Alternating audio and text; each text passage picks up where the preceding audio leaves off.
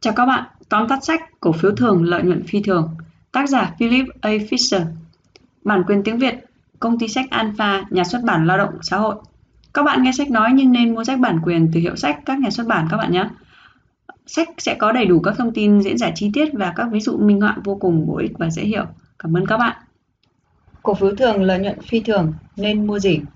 15 tiêu chí chọn cổ phiếu thường trong chương này tôi sẽ tổng kết 15 tiêu chí mà các nhà đầu tư cần lưu ý khi tham gia thị trường chứng khoán. Một công ty vẫn có thể là khoản đầu tư hiệu quả nếu nó hoàn toàn không đạt được một số rất ít trong các tiêu chí này. Tuy nhiên, tôi không nghĩ khoản đầu tư nào không thỏa mãn nhiều tiêu chí trong số đó lại có thể là một khoản đầu tư đáng giá. Một số tiêu chí này liên quan đến các vấn đề về chính sách của công ty, số khác lại liên quan đến cách thực thi chính sách. Một số tiêu chí cần được kiểm chứng rộng rãi bằng các nguồn thông tin bên ngoài – Số còn lại có thể trực tiếp thu thập thông tin từ nhân viên của công ty đang tìm hiểu. 15 tiêu chí đó là Số 1. Liệu công ty có những sản phẩm và dịch vụ có đủ tiềm năng thị trường đủ lớn để tăng doanh thu ít nhất trong vài năm tới hay không? Không phải là không có cách nào để kiếm lợi nhuận một lần từ những công ty mà đường doanh thu không tăng, thậm chí đi xuống. Kết quả hoạt động kinh doanh Doanh thu từ việc kiểm soát tốt chi phí có thể tạo ra đủ sự tăng trưởng lợi nhuận thuần của công ty để đẩy thị giá cổ phiếu của công ty lên Cách tìm kiếm lợi nhuận như vậy trên thị trường chứng khoán được rất nhiều nhà đầu cơ hoặc những người săn cổ phiếu giá rẻ ưa chuộng. Tuy nhiên, nó không đem lại mức lợi nhuận đủ để có thể hấp dẫn những người khao khát thu được lợi nhuận tối đa từ các quỹ đầu tư của họ. Có một kiểu tình huống khác tuy cũng không thể mang lại lợi nhuận tối đa, nhưng đôi khi giúp nhà đầu tư kiếm được một khoản lớn hơn rất nhiều. Nó xuất hiện khi có một điều kiện thay đổi mở ra một giai đoạn tăng trưởng doanh thu mạnh cho công ty trong vài năm, nhưng sau đó sẽ ngừng Điển hình là ví dụ về những gì đã xảy ra với rất nhiều hãng sản xuất radio khi TV xuất hiện và phổ biến. Doanh thu liên tục tăng cao trong vài năm. Tuy nhiên, đến năm 1957 có đến 90% các hộ gia đình sử dụng điện ở Mỹ có TV.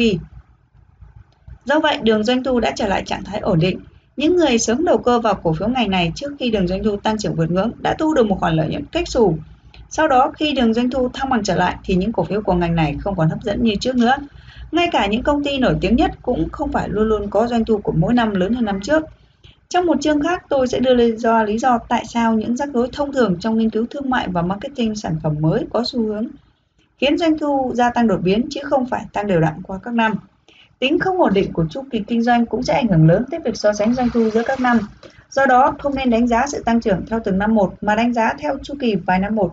Thậm chí có một số công ty còn hứa hẹn tăng trưởng cao hơn mức bình thường không chỉ trong chu kỳ vài năm mà còn có cả một khoảng thời gian dài sau đó. Có thể chia những công ty tăng trưởng mạnh mẽ từ thập kỷ này sang thập kỷ khác đó thành hai nhóm. Vì chưa tìm được cụm từ nào thích hợp hơn, tôi sẽ gọi nhóm này là may mắn và có năng lực, còn một nhóm kia sẽ là nhóm nhờ may mắn mà nhờ họ có năng lực. Một yêu cầu bắt buộc với cả hai nhóm này là khả năng quản lý. Không công ty nào có thể tăng trưởng trong khoảng thời gian dài chỉ nhờ may mắn.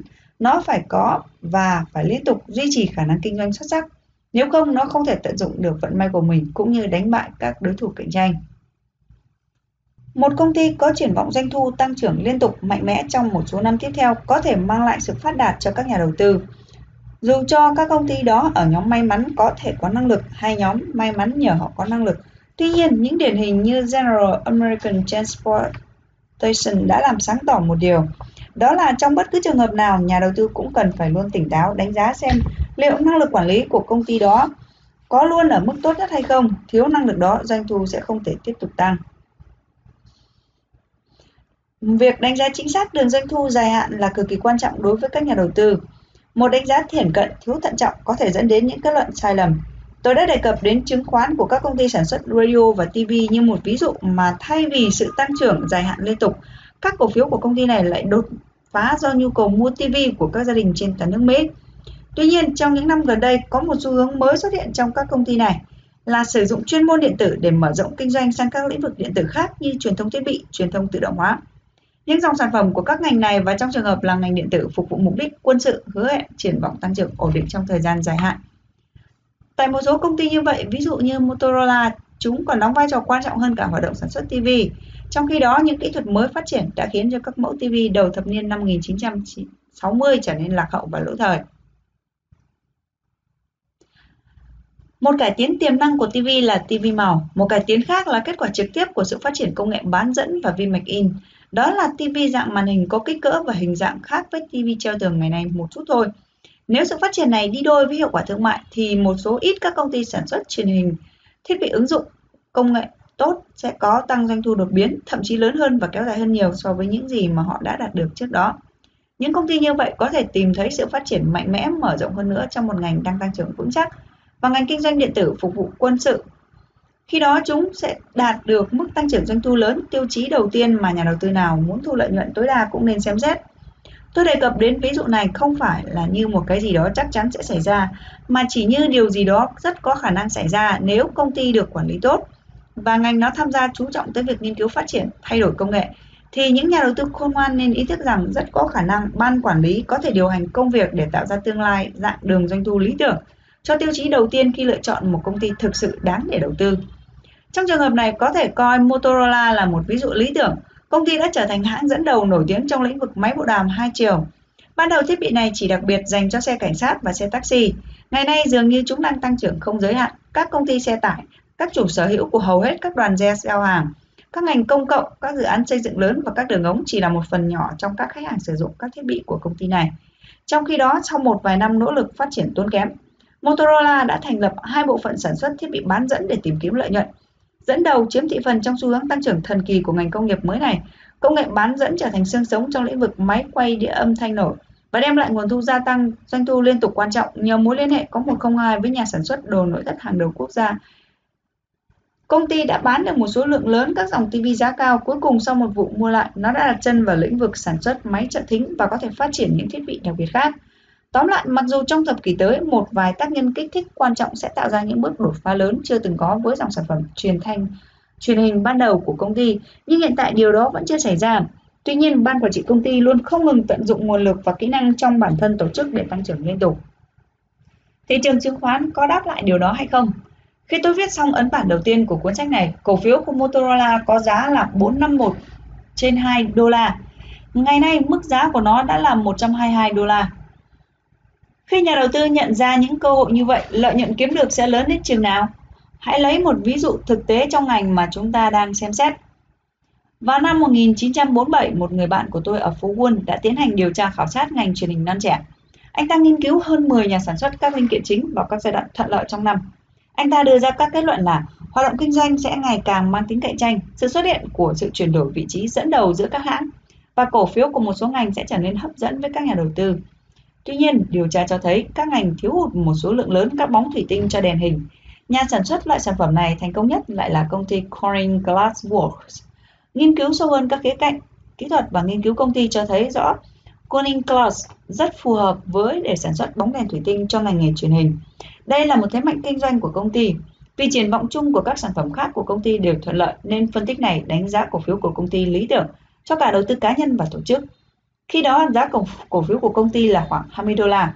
Sau này một cổ phiếu được chia tách thành 21 chia 2 và 10 năm sau khi bạn tôi mua cổ phiếu của Corning Glass, nó đã được bán ở mức giá là hơn 100 đô la, tức là gấp 250 lần của giá mua vàng. Tiêu chí số 2, bộ máy quản lý của công ty có quyết tâm tiếp tục phát triển các dòng sản phẩm hay những quy trình sản xuất mà nhằm gia tăng hơn nữa tổng doanh thu trong khi tiềm năng tăng trưởng của các dòng sản phẩm hấp dẫn hiện tại đã bị khai thác quá nhiều. Những công ty có triển vọng tăng trưởng trong một vài năm tiếp theo do nhu cầu mới về các dòng sản phẩm hiện tại, nhưng lại không có chính sách hay kế hoạch để tiếp tục phát triển, thường chỉ mang lại khoản lợi nhuận một lần. Những công ty này không có khả năng cung cấp phương tiện để đạt được lợi nhuận bền vững trong vòng 10 hoặc 25 năm, Mặc dù đây mới là con đường chắc chắn nhất dẫn đến thành công, muốn đạt được sự tăng trưởng đó, các công ty cần có cải tiến các sản phẩm cũ bằng các nghiên cứu khoa học và phát triển kỹ thuật dựa trên phương tiện trên. Họ có thể phát triển ra các sản phẩm mới và cải tiến hơn các sản phẩm cũ. Theo cách thức đó, một ban quản trị không thỏa mãn với những bước tăng trưởng nhất thời sẽ thấy rõ thực chất của tăng trưởng là liên tục phát triển. Nhà đầu tư thường thu được những lợi nhuận cao nhất từ những công ty coi trọng việc nghiên cứu và cải tiến công nghệ nhằm triển khai những dòng sản phẩm mới có liên quan đến phạm vi hoạt động của công ty. Điều này không có nghĩa là một công ty đáng đầu tư sẽ phải có nhiều bộ phận, trong đó một số sản xuất những dòng sản phẩm hoàn toàn khác biệt. Điều này nghĩa là đặt nghiên cứu ở vị trí trung tâm của mỗi bộ phận, giống như một cái cây vươn ra nhiều nhánh từ thân của nó sẽ tốt hơn rất nhiều một công ty kinh doanh những dòng sản phẩm mới không liên quan đến hoạt động chính của công ty. Các sản phẩm mà nếu có thành công thì cũng là trong những ngành hoàn toàn khác biệt với hoạt động kinh doanh hiện có. Tiêu chí số 2 dường như sẽ hơi lặp lại với tiêu chí số 1 nhưng thực tế lại khác. Tiêu chí số 1 đánh giá một phần tiềm năng tăng trưởng thật sự của doanh thu nhờ vào sản phẩm của một công ty đó. Còn tiêu chí số 2 là đề cập tới thái độ của bộ máy quản lý. Liệu công ty có nhận ra đúng thời điểm phát triển thị trường hiện tại và để tiếp tục lớn mạnh thì họ sẽ cần tạo ra những thị trường hoàn toàn mới trong tương lai như thế nào? Công ty nào có cả hai lợi thế khả năng tăng trưởng ở tiêu chí 1 và thái độ quản lý tốt ở tiêu chí số 2 sẽ có nhiều khả năng mang lại những khoản đầu tư có lợi nhuận tối đa. Tiêu chí số 3, những nỗ lực nghiên cứu và phát triển của công ty sẽ ảnh hưởng như thế nào đến quy mô của nó.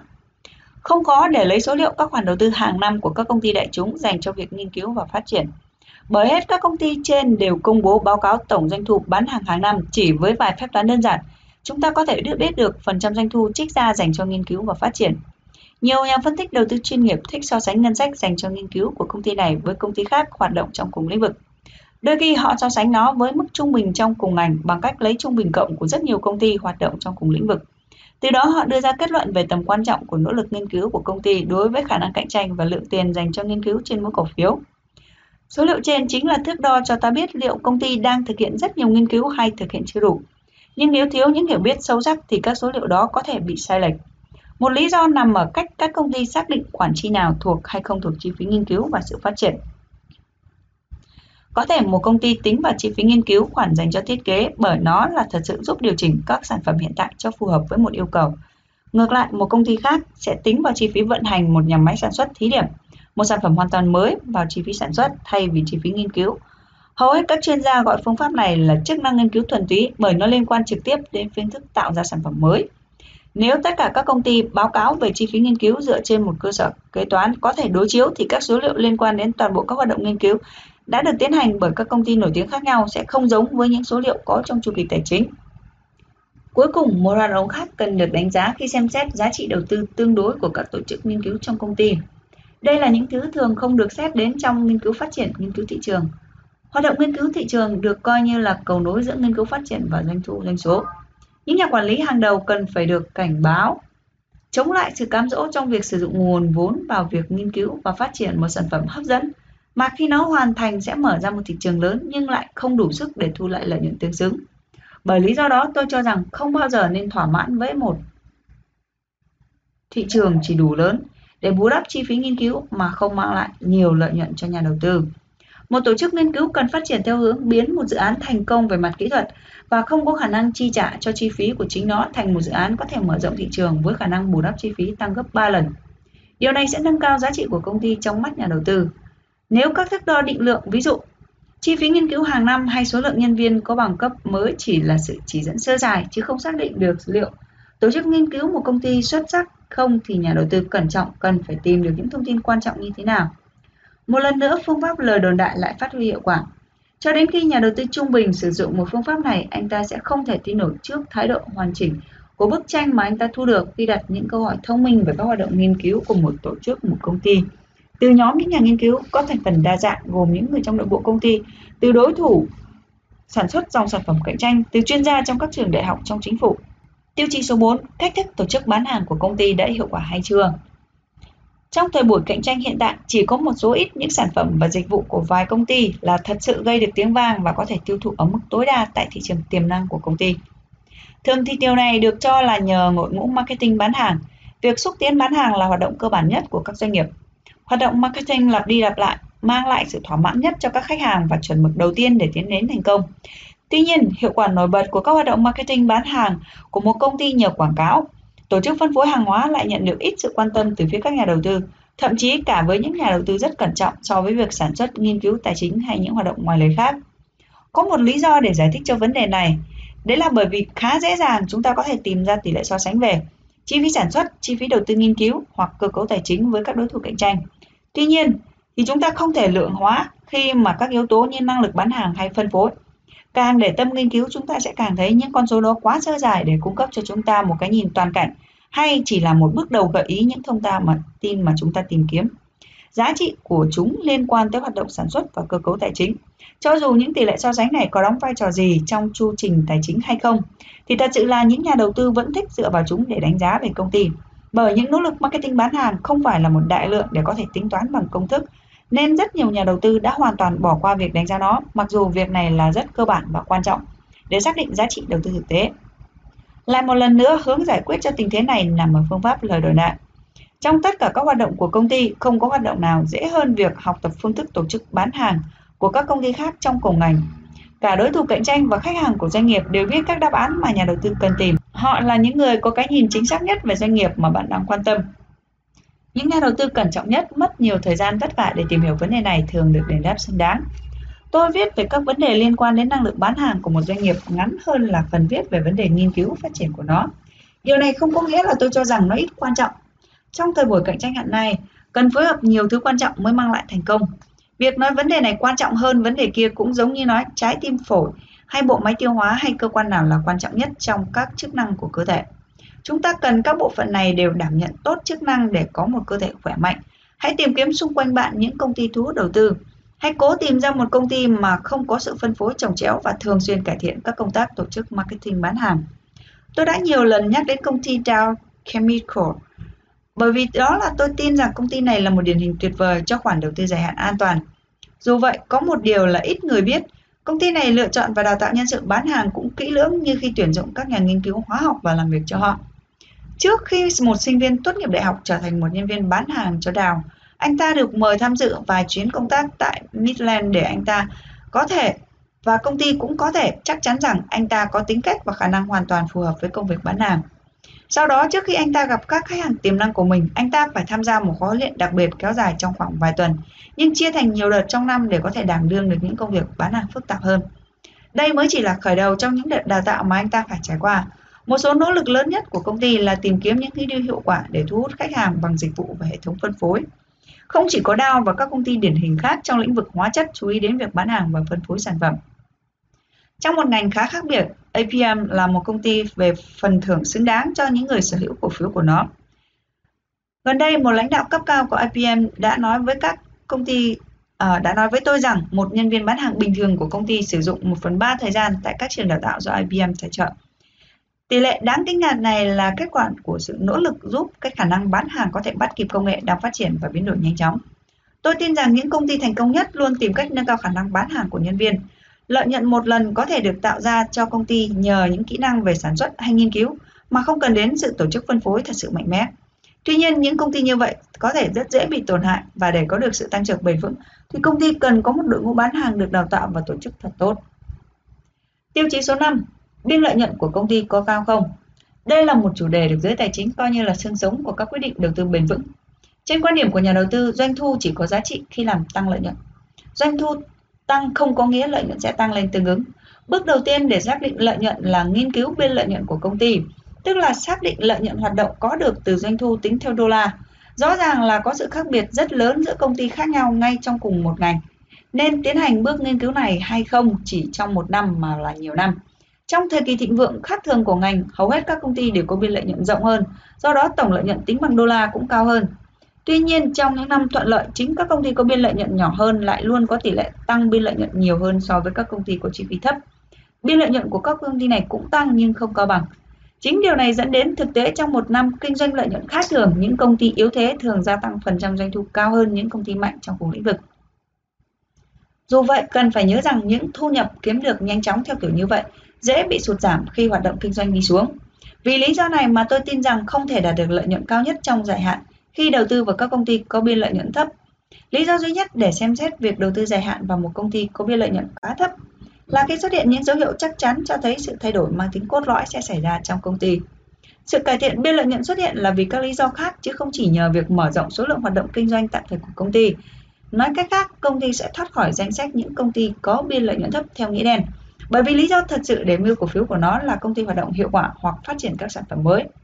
Khi những thay đổi nội bộ như vậy được tiến hành tại một công ty mà các khía cạnh khác đều đã đáp ứng tiêu chuẩn đầu tư dài hạn thì nó thật sự là một mục tiêu hấp dẫn. Trong số các công ty lớn có thâm niên, hầu hết các khoản lợi nhuận đích thực do đầu tư đều xuất phát từ những công ty có biên lợi nhuận khá rộng. Thường thì chúng nằm trong số các công ty có biên lợi nhuận cao nhất ngành. Nhưng thực tế khi áp dụng quy luật biên lợi nhuận đối với các công ty mới tham gia thị trường hoặc một vài công ty đã hoạt động lâu năm lại có sự sai lệch khá lớn. Tại một số giai đoạn nhất định, những công ty này sẽ quyết định đẩy mạnh tăng trưởng bằng cách sử dụng tất cả hoặc một phần lớn các khoản lợi nhuận kiếm được để nghiên cứu hoặc khuyến mại nhiều hơn. Vấn đề là ở chỗ việc tăng cường nghiên cứu khuyến mại hay tiến hành những hoạt động khác được cấp vốn hôm nay là vì mục đích tương lai của công ty cũng chính là nguyên nhân làm cho biên lợi nhuận tạm thời không tăng, thậm chí có khi bằng không. Điều cần quan tâm nhất là phải đảm bảo các hoạt động được cấp vốn bằng cách giảm biên lợi nhuận không chỉ là các hoạt động cần để thúc đẩy tăng trưởng, mà nó còn lại đem lại nhiều việc về nghiên cứu khuyến mại hơn là tỷ lệ vốn cấp. Nếu vậy, công ty có biên lợi nhuận nhỏ sẽ trở thành một khoản đầu tư cực kỳ hấp dẫn. Tuy nhiên, trừ các trường hợp ngoại lệ này, còn lại mọi nhà đầu tư mong đợi thu lợi nhuận dài hạn cao nhất nên tránh xa những công ty mà có biên lợi nhuận thấp hoặc là bằng không. Số 6. Công ty đang làm gì để duy trì hoặc cải thiện biên lợi nhuận? Thành công của việc đầu tư vào cổ phiếu của một doanh nghiệp nào đó không phụ thuộc vào những thông tin nói chung về doanh nghiệp tại thời điểm mua, mà nó dựa vào những gì sẽ xảy ra sau khi cổ phiếu được mua. Do đó, biên lợi nhuận trong tương lai mới đóng vai trò quan trọng với nhà đầu tư. Ngày nay dường như có một mối đe dọa thường trực ảnh hưởng tới biên lợi nhuận, chi phí tiền lương và tiền công tăng lên theo từng năm. Ngày nay có rất nhiều hợp đồng lao động ký dài hạn khiến các loại chi phí này tăng lên trong tương lai vài năm sau đó. Chi phí lao động tăng kéo theo giá nguyên liệu thô tăng lên. Tỷ lệ thuế địa phương với thuế bất động sản cũng tăng lên đều đặn. Trong bối cảnh này, các công ty khác nhau sẽ có xu hướng làm biên lợi nhuận khác nhau. Một số công ty ở vị trí may mắn có thể thu được lợi nhuận bằng cách tăng giá bán. Thường điều này là do các công ty này nằm trong ngành mà nhu cầu về sản phẩm của họ vô cùng nhiều, hoặc do các công ty trên hoặc do các mức giá bán của các sản phẩm cạnh tranh tăng lên, thậm chí còn cao hơn giá bán của chính các công ty trên. Tuy nhiên, trong một nền kinh tế, việc duy trì và cải thiện biên lợi nhuận bằng cách này thường chỉ mang tính tạm thời, bởi vì khả năng sản xuất cạnh tranh mới sẽ xuất hiện, năng suất mới sẽ nên quan trọng hơn khoản lợi nhuận gia tăng.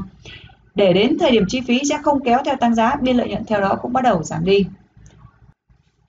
Không có cách nào trong một vài cách được nêu ra sẽ được thực hiện nhanh chóng, tất cả đều đòi hỏi việc nghiên cứu chặt chẽ và lập kế hoạch phù hợp trong tương lai. Nhà đầu tư nên lưu ý về sự độc đáo của những ý tưởng mới có khả năng cắt giảm chi phí và cải thiện biên lợi nhuận. Ở đây, phương pháp lời đồn đại sẽ đem lại một số thông tin có giá trị nhưng không thể sánh chỉ bằng chỉ dẫn trực tiếp từ nhân sự của công ty. May mắn thay, đây là một chủ đề mà các nhà lãnh đạo hàng đầu thảo luận khá chi tiết. Những công ty thành công nhất nhờ đi theo hướng này sẽ xây dựng được một tổ chức biết rõ cách tiếp tục thực hiện những phương pháp hữu ích trong tương lai. Chúng được kỳ vọng sẽ là nhóm công ty mang lại những phần thưởng lớn nhất cho các cổ đông lâu năm. Tiêu chí 7. Mối quan hệ giữa bộ máy lãnh đạo và người lao động trong công ty có tốt hay không?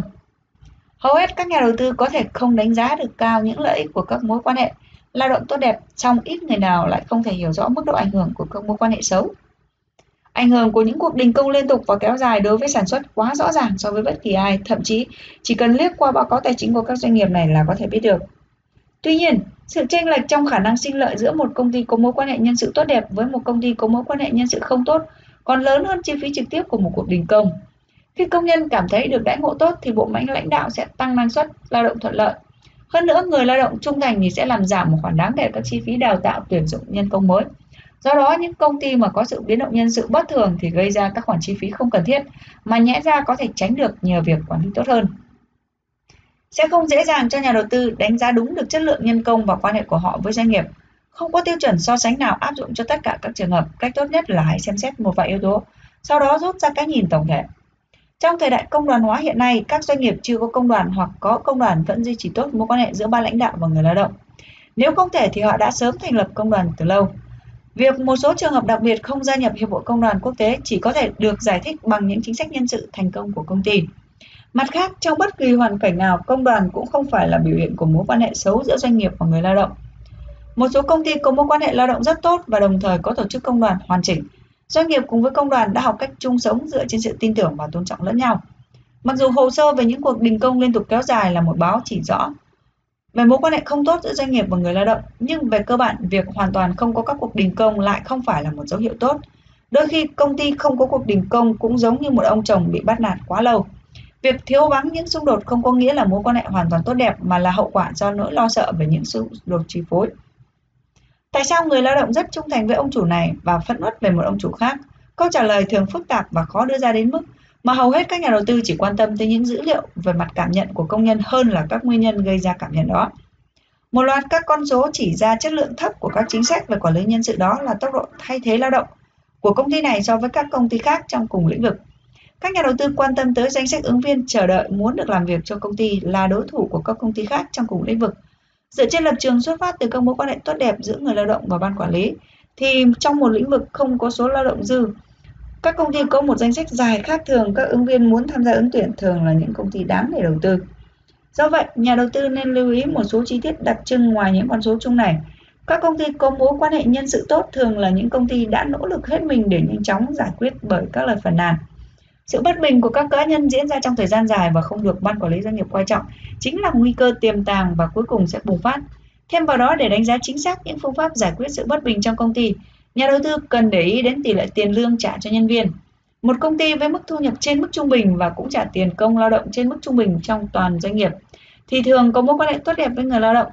Nhà đầu tư mua cổ phiếu của một công ty mà phần lớn thu nhập kiếm được là nhờ trả tiền công lao động thấp dưới mức trung bình sẽ gặp phải những rắc rối nghiêm trọng. Cuối cùng, nhà đầu tư cần nhạy cảm về thái độ hòa nhã của các quản lý cấp cao đối với những người lao động bình thường. Đằng sau cách đối đãi chung chung nghe có vẻ tích cực đó, một số nhà quản lý còn thiếu trách nhiệm với những công nhân bình thường trong công ty. Mối quan tâm hàng đầu của họ là làm sao để không phải trích nhiều doanh thu cho người lao động, chứ không phải là những áp lực mang tính bắt buộc từ chủ nghĩa công đoàn hóa. Đa phần các công nhân được thuê và bị sa thải hàng loạt một cách dễ dàng. Tùy thuộc vào sự biến động đôi chút về triển vọng bán hàng hay lợi nhuận trong tương lai của công ty. Thiếu cảm giác cần có trách nhiệm với những khó khăn của công nhân có thể khiến gia đình của họ cũng bị ảnh hưởng. Nếu ban quản lý không làm gì để các công nhân cảm thấy họ có ích cần cho công ty và là một phần của công ty, cũng không xây dựng lòng tự trọng của mỗi công nhân, thì thái độ quản lý đó không phải là cơ sở tin cậy cho các nhà đầu tư. Tiêu chí số 8, đội ngũ lãnh đạo công ty có đoàn kết và đồng thuận cao hay không? Nếu việc giữ mối quan hệ tốt với người lao động trong công ty là một vấn đề quan trọng, thì việc tạo ra không khí thẳng thắn trong bộ máy lãnh đạo cấp cao là một vấn đề sống còn. Đây là những con người mà các nhận định, tài năng và kỹ năng làm việc nhóm của họ quyết định đến thành bại của bất kỳ dự án kinh doanh nào.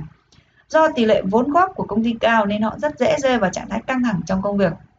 Liệu đầu tư vào doanh nghiệp mà sự va chạm và xích mích có thể làm cho một giám đốc điều hành tài năng sẽ không thể ở lại công ty hoặc ở lại nhưng không thể phát huy tối đa khả năng có phải là một cơ hội tốt hay không? Công ty mang lại những cơ hội đầu tư lớn nhất là một công ty có một môi trường điều hành hết sức hiệu quả. Những nhà điều hành chiếm được niềm tin của chủ tịch hội đồng quản trị. Điều này nghĩa là từ cấp thấp nhất cho đến cao đều cảm thấy cơ hội thăng tiến của họ là dựa trên khả năng chứ không phải tư tưởng bè phái. Mô hình kiểu gia đình trị không tạo ra được sự phát triển cho những người có khả năng. Sự xem xét điều chỉnh mức lương thường xuyên giúp các nhà điều hành cảm thấy được thưởng công xứng đáng mà không cần đòi hỏi. Mức lương thấp nhất cũng nên nằm trong khung chuẩn của ngành và địa phương.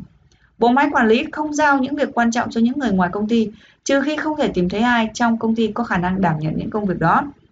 Những nhà quản lý hàng đầu sẽ nhận ra rằng bất cứ đâu có con người làm việc cùng nhau thì sẽ không thể tránh khỏi việc tồn tại bè phái và va chạm ở các mức độ khác nhau. Nhưng không thể chấp nhận những người mà bất hợp tác trong các nhóm nhằm giảm tối đa những xung đột. Nhà đầu tư có thể nắm bắt hầu hết những điều này mà không cần đặt quá nhiều câu hỏi trực tiếp về công ty với những nhà điều hành chịu trách nhiệm ở các cấp độ khác nhau.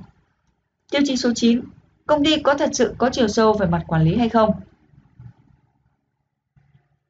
Một doanh nghiệp nhỏ có thể làm nên những điều phi thường và trở thành một khoản đầu tư triển vọng trong dài hạn nếu những yếu tố thuận lợi kết hợp với sự quản lý của một người đầy năng lực. Tuy nhiên, năng lực con người là có hạn, vì vậy thậm chí với cả những công ty nhỏ, nhà đầu tư cũng nên có một vài giải pháp đề phòng những khả năng xấu có thể xảy ra với những người nắm giữ vị trí chủ chốt không còn tham gia nữa. Ngày nay, rủi ro đầu tư vào các công ty nhỏ có tiềm năng không còn lớn như trước, do gần đây xuất hiện các công ty lớn với nhiều kinh nghiệm quản lý có khuynh hướng thôn tính chúng. Tuy nhiên, những công ty đáng để đầu tư lâu dài là những công ty sẽ tiếp tục tăng trưởng. Sớm hay muộn thì một công ty đạt đến ngưỡng mà ở đó nó sẽ không thể phát triển hơn nữa, trừ khi có những nhà điều hành tài năng xuất chúng. Thời điểm xảy ra điều này tùy thuộc vào ngành hoạt động của công ty và trình độ quản lý của nhà điều hành. Nó thường xuất hiện khi tổng doanh thu hàng năm đạt tới một ngưỡng mà nằm trong khoảng từ 15 đến 40 triệu đô la. Một môi trường đã được điều hành tốt như đã thảo luận ở tiêu chí số 8 đóng vai trò cốt lõi cho những kế hoạch đầu tư lớn. Những vấn đề được thảo luận ở tiêu chí số 8 cần thiết cho sự phát triển của ban quản lý đúng cách và có chiều sâu. Nhưng ban quản lý đó sẽ không thể phát huy khả năng nếu không được thực hiện hiệu quả một số chính sách nhất định. Quan trọng là sự ủy quyền của ban lãnh đạo công ty nếu như từ trên xuống dưới, mỗi một cấp điều hành không được giao thực quyền để đảm trách những nhiệm vụ cụ thể, theo cách mà mỗi cá nhân đó cho là hiệu quả thì nó cũng giống như một con thú khỏe mạnh bị nhốt vào trong một chiếc cũi mà không thể cựa quậy. Nhà điều hành sẽ không thể phát huy khả năng vì những cơ hội không có để có thể sử dụng được chúng. Tiêu chí số 10. Công ty có kiểm soát tốt hệ thống kế toán và phân tích chi phí hay không? Sẽ không có một công ty nào có thể liên tục thành công vang dội trong một thời gian dài nếu không thể phân tích mọi chi phí của mình một cách chi tiết nhất, chính xác và đầy đủ để có thể đưa ra chi phí của từng bước nhỏ trong mỗi hoạt động của nó. Chỉ bằng cách này thì các nhà quản lý mới có thể biết được là cần chú ý đến điều gì, còn thiếu sót điều gì và cần tập trung vào điều gì. Và liệu phương pháp giải quyết vấn đề đó nó có phù hợp hay không? Hơn nữa, các công ty thành công nhất sẽ không chỉ sản xuất một sản phẩm mà là hàng loạt các sản phẩm khác nhau. Vì vậy sẽ rất bất lợi nếu các nhà quản lý không có sự hiểu biết chính xác về chi phí thực của mỗi sản phẩm này so với sản phẩm khác. Họ cũng không thể thiết lập các chính sách về giá để có thể đảm bảo lợi nhuận là lớn nhất. Khó có thể biết các sản phẩm nào mang lại nhiều lợi nhuận xứng đáng để gia tăng doanh số. Và tồi tệ nhất là ở chỗ các nhà quản lý không biết rằng một số các hoạt động kinh doanh rõ ràng nhìn rất thành công nhưng trên thực tế lại không hề hiệu quả. Tổng doanh thu bị suy giảm nhiều hơn là tăng lên, do đó việc lập kế hoạch thông minh dường như là không thể. Mặc dù việc kiểm soát hệ thống kế toán đóng vai trò quan trọng trong việc đánh giá các khoản đầu tư, nhưng nó thường xuyên hoạt động không hiệu quả khiến cho nhà đầu tư lâm vào tình trạng là không thể nắm được tình hình tính toán chi phí và các hoạt động liên quan.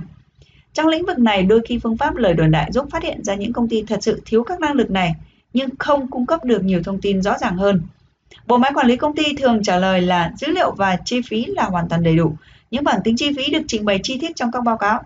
Tuy nhiên, chúng tôi cho rằng nó không đưa ra những con số quan trọng chính xác. Điều tốt nhất mà các nhà đầu tư cẩn trọng có thể làm trong lĩnh vực này là thừa nhận tầm quan trọng của vấn đề khả năng có hạn của chính mình trong việc đưa ra những đánh giá mang tính quyết định.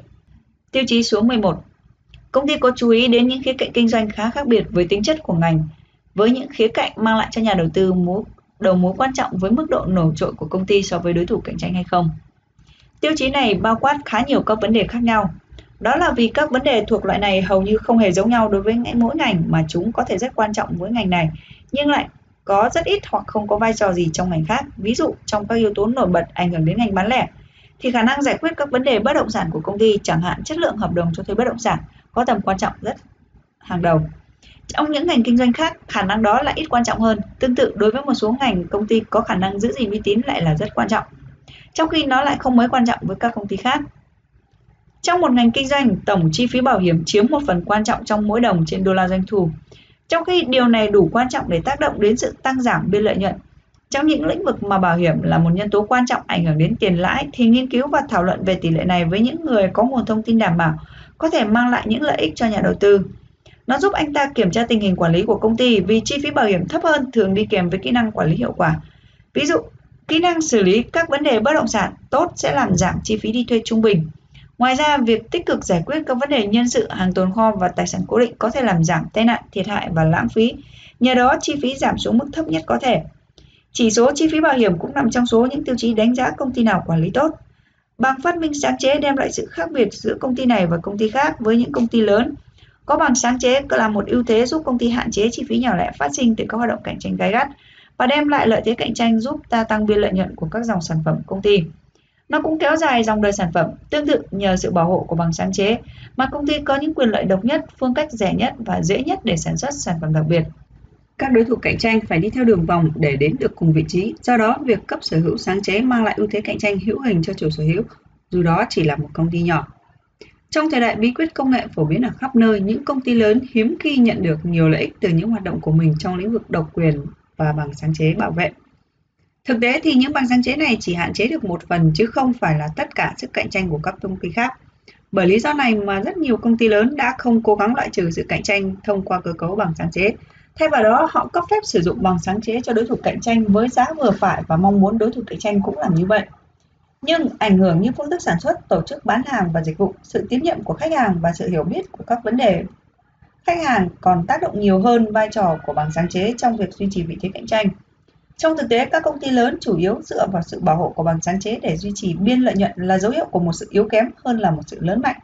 Các bằng sáng chế hoạt động độc lập một khi không còn sự bảo trợ của bằng sáng chế nữa thì lợi nhuận của công ty sẽ bị sụt giảm mạnh.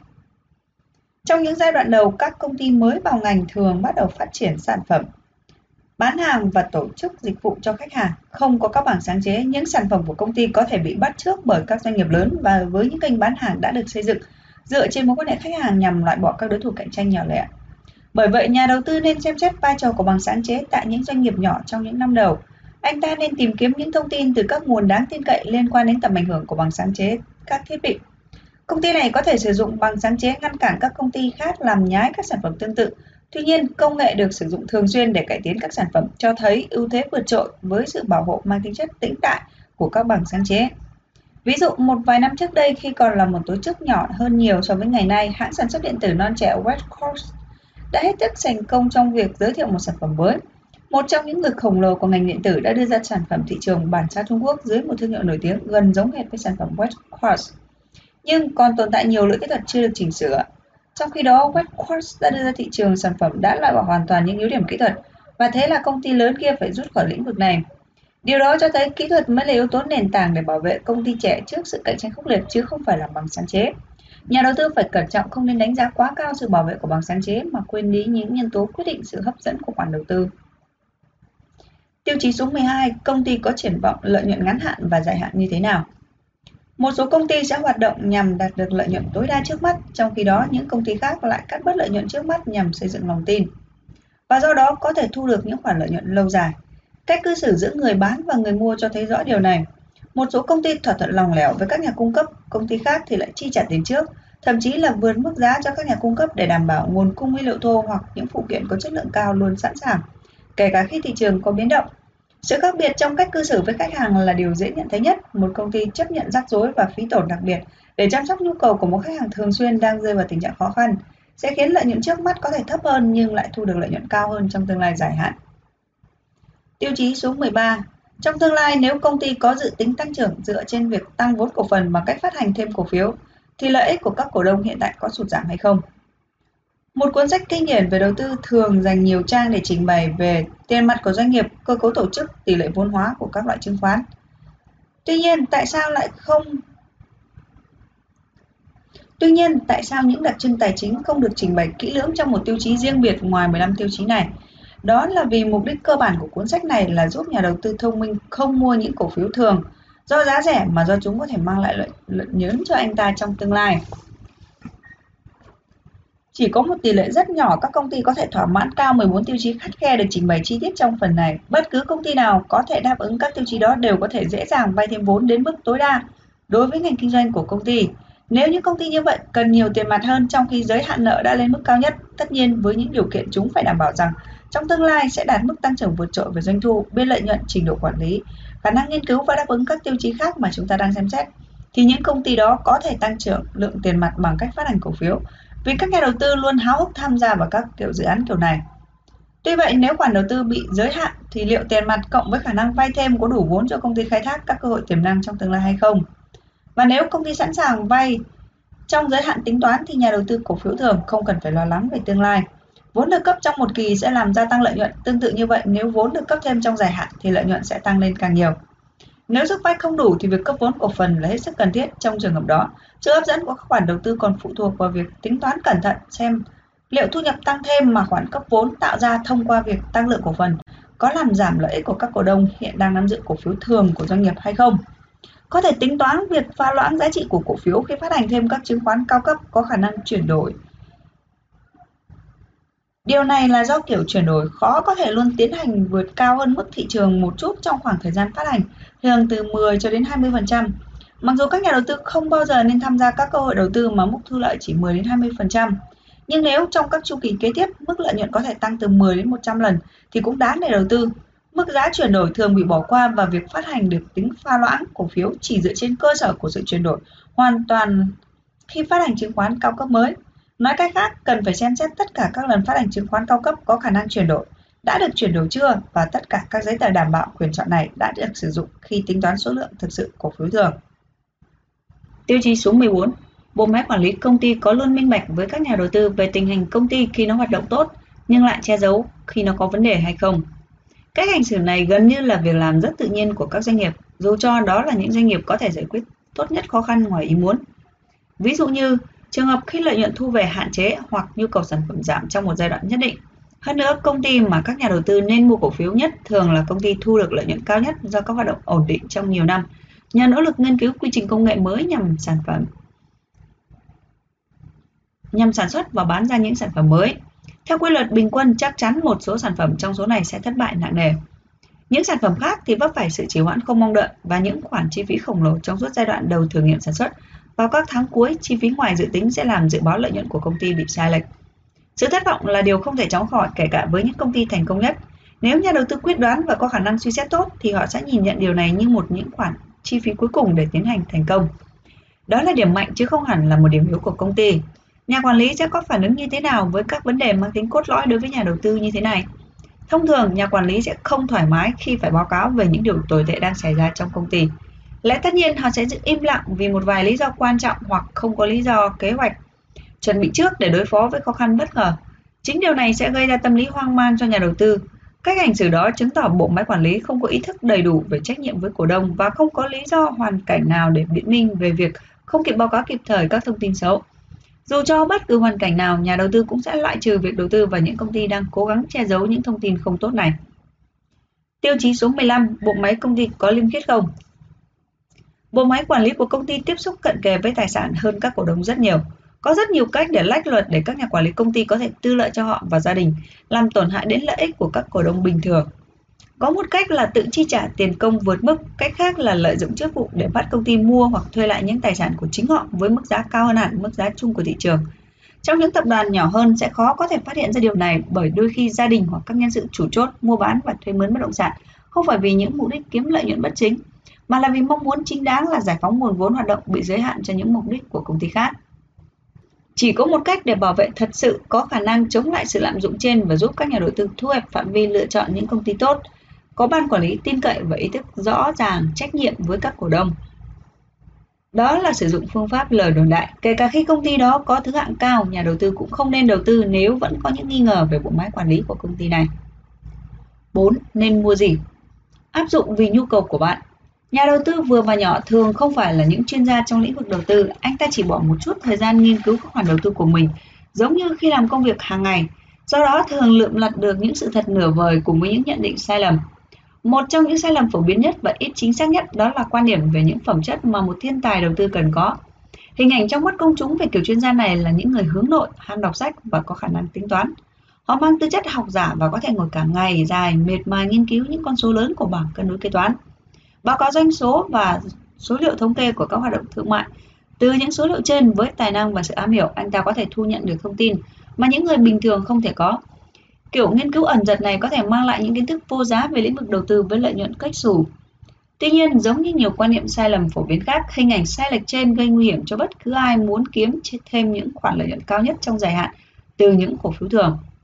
Như đã chỉ ra khi thảo luận về 15 tiêu chí lựa chọn cổ phiếu, một nhà đầu tư thành công thường dựa trên nhiều cách chứ không đơn thuần là do may mắn và chỉ một số ít các vấn đề được giải quyết là nhờ bởi phương pháp tính toán ẩn giật. Hơn nữa, như đã đề cập ở phần đầu cuốn sách, có nhiều phương pháp đầu tư mà nhà đầu tư nếu đủ kỹ năng có thể kiếm tiền trong nhiều năm. Đôi lúc anh ta có thể kiếm được những khoản lợi nhuận khổng lồ. Mục đích của cuốn sách này không phải là chỉ ra mọi cách để kiếm tiền, mà còn hơn thế, nó chỉ ra cách tốt nhất để kiếm tiền. Đó là cách kiếm tiền nhiều nhất với rủi ro ít nhất. Hoạt động thống kê kế toán vẫn được cổ đông xem là mấu chốt để đầu tư thành công. Nếu nỗ lực và có khả năng phân tích sẽ đem về khoản lợi nhuận đáng kể. Vài khoản trong số đó có thể là những món hời thật sự, còn trong trường hợp khác có thể xuất hiện những rắc rối kinh doanh mà không thể nhận thấy rõ nếu chỉ dựa vào nghiên cứu thống kê thông thường. Thay vì trở thành những món hời, cổ phiếu của họ sẽ xuống dốc thảm hại trong những năm sắp tới. Trong khi đó, với trường hợp của ngay cả một món hời thật sự, mức độ nó bị đánh giá thấp thường có phần được giới hạn Thời gian để điều chỉnh nó về giá trị thực khá lâu, theo tôi quan sát, thời gian cần thiết là khá dài. Ví dụ, 5 năm để những người săn tìm những món hời có khả năng thống kê tốt nhất thu được một khoản thu lợi nhuận. Song chỉ là một phần nhỏ so với món hời của những người sử dụng trí thông minh để đánh giá các đặc trưng kinh doanh của những công ty tăng trưởng được quản lý xuất sắc. Lý do các cổ phiếu tăng trưởng càng ngày càng cao đó là vì chúng mang lại những khoản lợi nhuận với giá trị cỡ vài trăm phần trăm mỗi sau thập kỷ Ngược lại, chúng là khoản đầu tư bất thường nếu chỉ mang lại giá trị 50% lợi nhuận. Sự ảnh hưởng lũy kế của những con số đơn giản này thật hiển nhiên. Nhà đầu tư tiềm năng phải xem xét lại lượng thời gian cần thiết để xác định những khoản đầu tư phù hợp với những mục tiêu của mình, chứ không phải là quan tâm đến những phẩm chất anh ta cần có. Có thể nhà đầu tư sẽ sung sướng mong đợi sử dụng vài giờ mỗi tuần trong ngôi nhà tiện nghi của mình, nghiên cứu các tài liệu máy tính mà anh ta cảm thấy có thể mở cánh cửa dẫn đến những khoản lợi nhuận lớn có thể chỉ là anh ta không có thời gian để tìm kiếm trau dồi và nói chuyện với thật nhiều kiểu người những việc làm khôn ngoan nếu muốn tối đa hóa lợi nhuận đầu tư. Cũng có thể anh ta hoàn toàn có thời gian nhưng lại không có năng khiếu và phẩm chất để tìm ra và trò chuyện với một nhóm người mà hầu hết trong số họ trước đây anh ta chưa quen biết. Hơn nữa, bàn chuyện không thôi thì chưa đủ. Anh ta cần phải nảy sinh hứng thú và chiếm được lòng tin tới mức những người này sẽ nói cho anh ta những gì họ hiểu biết. Nhà đầu tư thành công thường là những người đặc biệt quan tâm đến các vấn đề mà họ hiểu biết về kinh doanh. Chính điều này đã giúp anh ta khơi dậy hứng thú của người khác khi thảo luận về chúng. Đương nhiên, anh ta phải có khả năng suy xét tốt, nếu không tất cả các thông tin anh ta có sẽ trở nên vô nghĩa. Một nhà đầu tư có thời gian luôn luôn mong muốn tìm kiếm thông tin và có khả năng phán đoán tốt nhưng rốt cục vẫn không thể bị thu được kết quả tối đa trong cuộc nghiên cứu các cổ phiếu của mình. Không gian địa lý cũng là một yếu tố quan trọng. Một nhà đầu tư sống ở trong khu vực gần Detroit sẽ có cơ hội tìm hiểu về những cách sản xuất phụ kiện, phụ tùng thay thế của ô tô. Điều này sẽ không hề dễ dàng đối với những nhà đầu tư chăm chỉ và có khả năng phán đoán nhưng lại sống ở một khu vực mà có nhiều công ty khác nhau nhưng trừ ngành sản xuất, thường là tổ chức hệ thống phân phối hàng hóa rộng rãi trên toàn quốc. Vì vậy, theo đó, những nhà đầu tư đang sống trong những khu công nghiệp lớn hoặc ngoại ô các vùng lân cận thường có nhiều cơ hội tốt để thực hành trong việc nghệ thuật tìm kiếm tài khoản đầu tư dài hạn nổi bật. Không may mắn là điều này thiếu công bằng cho những ai sống ở vùng nông thôn cách xa trung tâm thành phố. Nhà đầu tư phải biết những nguyên tắc liên quan đến đầu tư để có thể tìm kiếm một chuyên gia thực sự chứ không phải là một kẻ lừa đảo. Trong một số trường hợp không cần có chuyên môn, nhà đầu tư cẩn trọng vẫn có thể tìm thấy nhà đầu tư hàng đầu dễ dàng hơn tìm bác sĩ hay luật sư cao cấp. Những trường hợp khác thì khó khăn hơn bởi lĩnh vực đầu tư phải phát triển mạnh hơn so với các lĩnh vực khác trong khoảng thời gian gần đây. Kết quả là hàng loạt các ý kiến không thể nằm trong một tiêu chí thống nhất về ranh giới giữa kiến thức thật và những điều vô nghĩa. Trong lĩnh vực tài chính không có rào cản nào loại bỏ sự ngu dốt và sự kém cỏi đang tồn tại trong như trong lĩnh vực y tế và luật. Thậm chí các nhà chức trách liên quan đến đầu tư cũng chưa thống nhất với nhau về những nguyên tắc đầu tư, bởi vì không có trường đào tạo các chuyên gia đầu tư thực hành cọ được công nhận về chất lượng như các trường luật và trường y. Do đó, giấy phép tư vấn đầu tư không có uy tín như giấy phép hành nghề luật sư hay bác sĩ. Sự thật là có nhiều bằng cấp chứng chỉ được tư vấn đầu tư. Tuy nhiên, những nhà đầu tư tư vấn có chứng chỉ này thường lại bị mang tiếng là nợ nần và thiếu trung thực chứ không phải là thiếu đào tạo hay là kỹ năng. Tỷ lệ các nhà tư vấn tài chính trình độ kém có lẽ sẽ cao hơn các lĩnh vực khác như luật và y tế.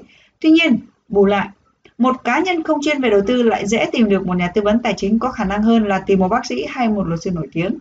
Một bác sĩ có tỷ lệ phần trăm bệnh nhân chết nhỏ nhất chưa chắc đã là một bác sĩ xuất sắc. Cũng không phải số lần chiến thắng hay thất bại sẽ cho thấy những kỹ năng cần thiết của một luật sư. May mắn thay, hầu hết các ca trị y tế không phải là vấn đề sống hay chết ngay lập tức, và một luật sư giỏi thường tránh những vụ kiện tụng tranh chấp. Trường hợp của các nhà tư vấn đầu tư hoàn toàn khác. Sau một thời gian nhất định, một bảng ghi thành tích sẽ phản ánh trình độ đầu tư của nhà tư vấn. Đôi khi phải mất 5 năm thì một khoản đầu tư mới chứng minh là khả năng thật sự của họ. Thông thường có thể sẽ không lâu đến vậy. Thật điên rồ nếu giao tiền tiết kiệm cho một người tự tư vấn cho bản thân hay cho những người khác có ít ít hơn là 5 năm kinh nghiệm hành nghề. Bởi vậy, trong trường hợp đầu tư cần phải tìm kiếm một nhà tư vấn chuyên nghiệp đã mang lại những kết quả tốt đẹp cho nhiều người khác sau đó so sánh giá của những cổ phiếu được tư vấn với bảng giá cổ phiếu trong cùng một thời kỳ, nhằm chứng tỏ khả năng thật sự của các nhà tư vấn đầu tư. Ngoài ra, còn hai bước cần thực hiện trước khi nhà đầu tư quyết định cuối cùng về và cá nhân hay tổ chức mà anh ta sẽ ủy thác trách nhiệm. Bước 1 là nhà tư vấn cần phải hoàn toàn trung thực và không bị nghi ngờ. Bước tiếp theo là phức tạp hơn là nhà tư vấn tài chính đó phải đạt được kết quả trên mức trung bình trong suốt giai đoạn rất giá, không nhờ vào kỹ năng, mà là do anh ta luôn giữ phần lớn quỹ của mình bằng những trái phiếu hạng cao. Trong giai đoạn khác, sau thời kỳ tăng giá cổ phiếu, một nhà tư vấn khác cũng có thể đạt được kết quả trên mức trung bình nhờ khuynh hướng đầu tư vào những công ty rủi ro có biên lợi nhuận. Như đã trình bày trong phần biên lợi nhuận thì các công ty trên chỉ hoạt động tốt trong một thời kỳ, sau đó nó sẽ dần dần bộc lộ sự yếu kém. Nhà tư vấn thứ ba có thể làm tốt trong cả hai giai đoạn trên nhờ sự cố gắng dự đoán diễn biến tiếp theo của thị trường chứng khoán. Điều này chỉ có thể mang lại những kết quả thật tuyệt vời trong một thời gian ngắn chứ không phải là vô hạn. Trước khi lựa chọn, nhà đầu tư nên tìm hiểu quan điểm cơ bản của nhà tư vấn về việc quản lý tài chính. Nhà đầu tư chỉ nên chấp nhận nhà tư vấn có quan điểm bền vững giống mình. Lẽ dĩ nhiên tôi tin rằng những quan điểm trong cuốn sách này là đúng đắn. Rất nhiều những quan điểm tài chính cổ điển như mua khi giá thấp và bán khi giá cao sẽ trái ngược hoàn toàn với quan điểm này. Giả sử rằng nhà đầu tư thích thú với kiểu đầu tư lâu dài mang lại lợi nhuận lớn, tôi tin rằng đó là mục đích của hầu hết các giao dịch mua cổ phiếu giờ. Thì vấn đề là ở chỗ anh ta cần phải quyết định có nên sử dụng nhà tư vấn hay nên tự mình đầu tư. Lý do là bởi vì những cổ phiếu đáp ứng hết các yêu cầu của 15 tiêu chí trên đều có khả năng sẽ tự biến đổi ở các đặc tính đầu tư. Với các công ty với quy mô lớn có triển vọng tăng trưởng nổi bật sẽ làm tăng khả năng tài chính vững mạnh cùng thị trường dồi dào thường được các công ty bảo hiểm, quỹ ủy thác và các nhà đầu tư tổ chức mua. Họ mua chúng bởi cảm thấy nếu chẳng may đánh giá sai về thị trường thì dù buộc phải bán ở mức giá thấp nhưng dù họ sao họ cũng tránh được những khoản lỗ lớn còn hơn là nếu mua một cổ phiếu của một công ty mà khả năng cạnh tranh bị giảm trong tương lai. Ngoài ra, nhà đầu tư có thể thu được lãi suất đáng kinh ngạc từ những khoản đầu tư dài hạn với các công ty nhỏ và khá mới mẻ. Chỉ có tổng doanh thu bán hàng từ 1 đến 6 7 triệu đô la mỗi một năm. Với những sản phẩm tuyệt vời hứa hẹn sự đột phá trong tương lai, để có thể đáp ứng được 15 tiêu chí trên, những công ty như vậy thường có một bộ máy quản lý kinh doanh khá xuất sắc, kết hợp với đội ngũ nhà khoa học tài năng hoặc nhà nghiên cứu tài năng đi tiên phong trong lĩnh vực mới, có nhiều triển vọng kinh tế.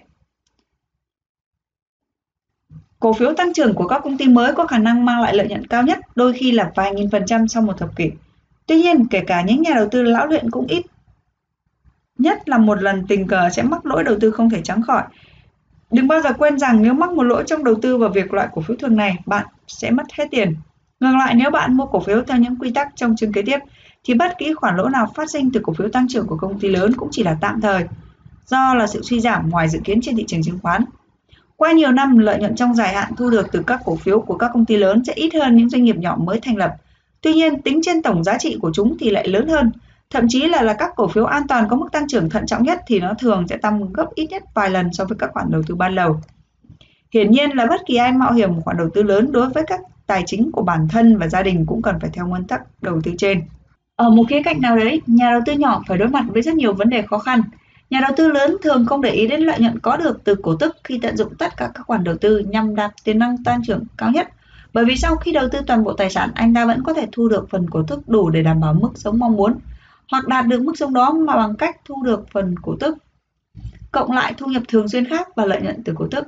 Tuy nhiên, hầu hết các nhà đầu tư nhỏ đều không thể chỉ sống dựa vào thu nhập từ lợi đầu tư có thu nhập cao bởi lẽ tổng giá trị mà họ đang nắm giữ chưa đủ lớn, lợi nhuận có được từ cổ tức là lý do buộc các nhà đầu tư nhỏ buộc phải lựa chọn giữa các khoản vài trăm đô la một năm nếu bán ngay bây giờ hoặc cơ hội kiếm được một khoản thu nhập gấp nhiều lần chỉ sau một ngày sau đó.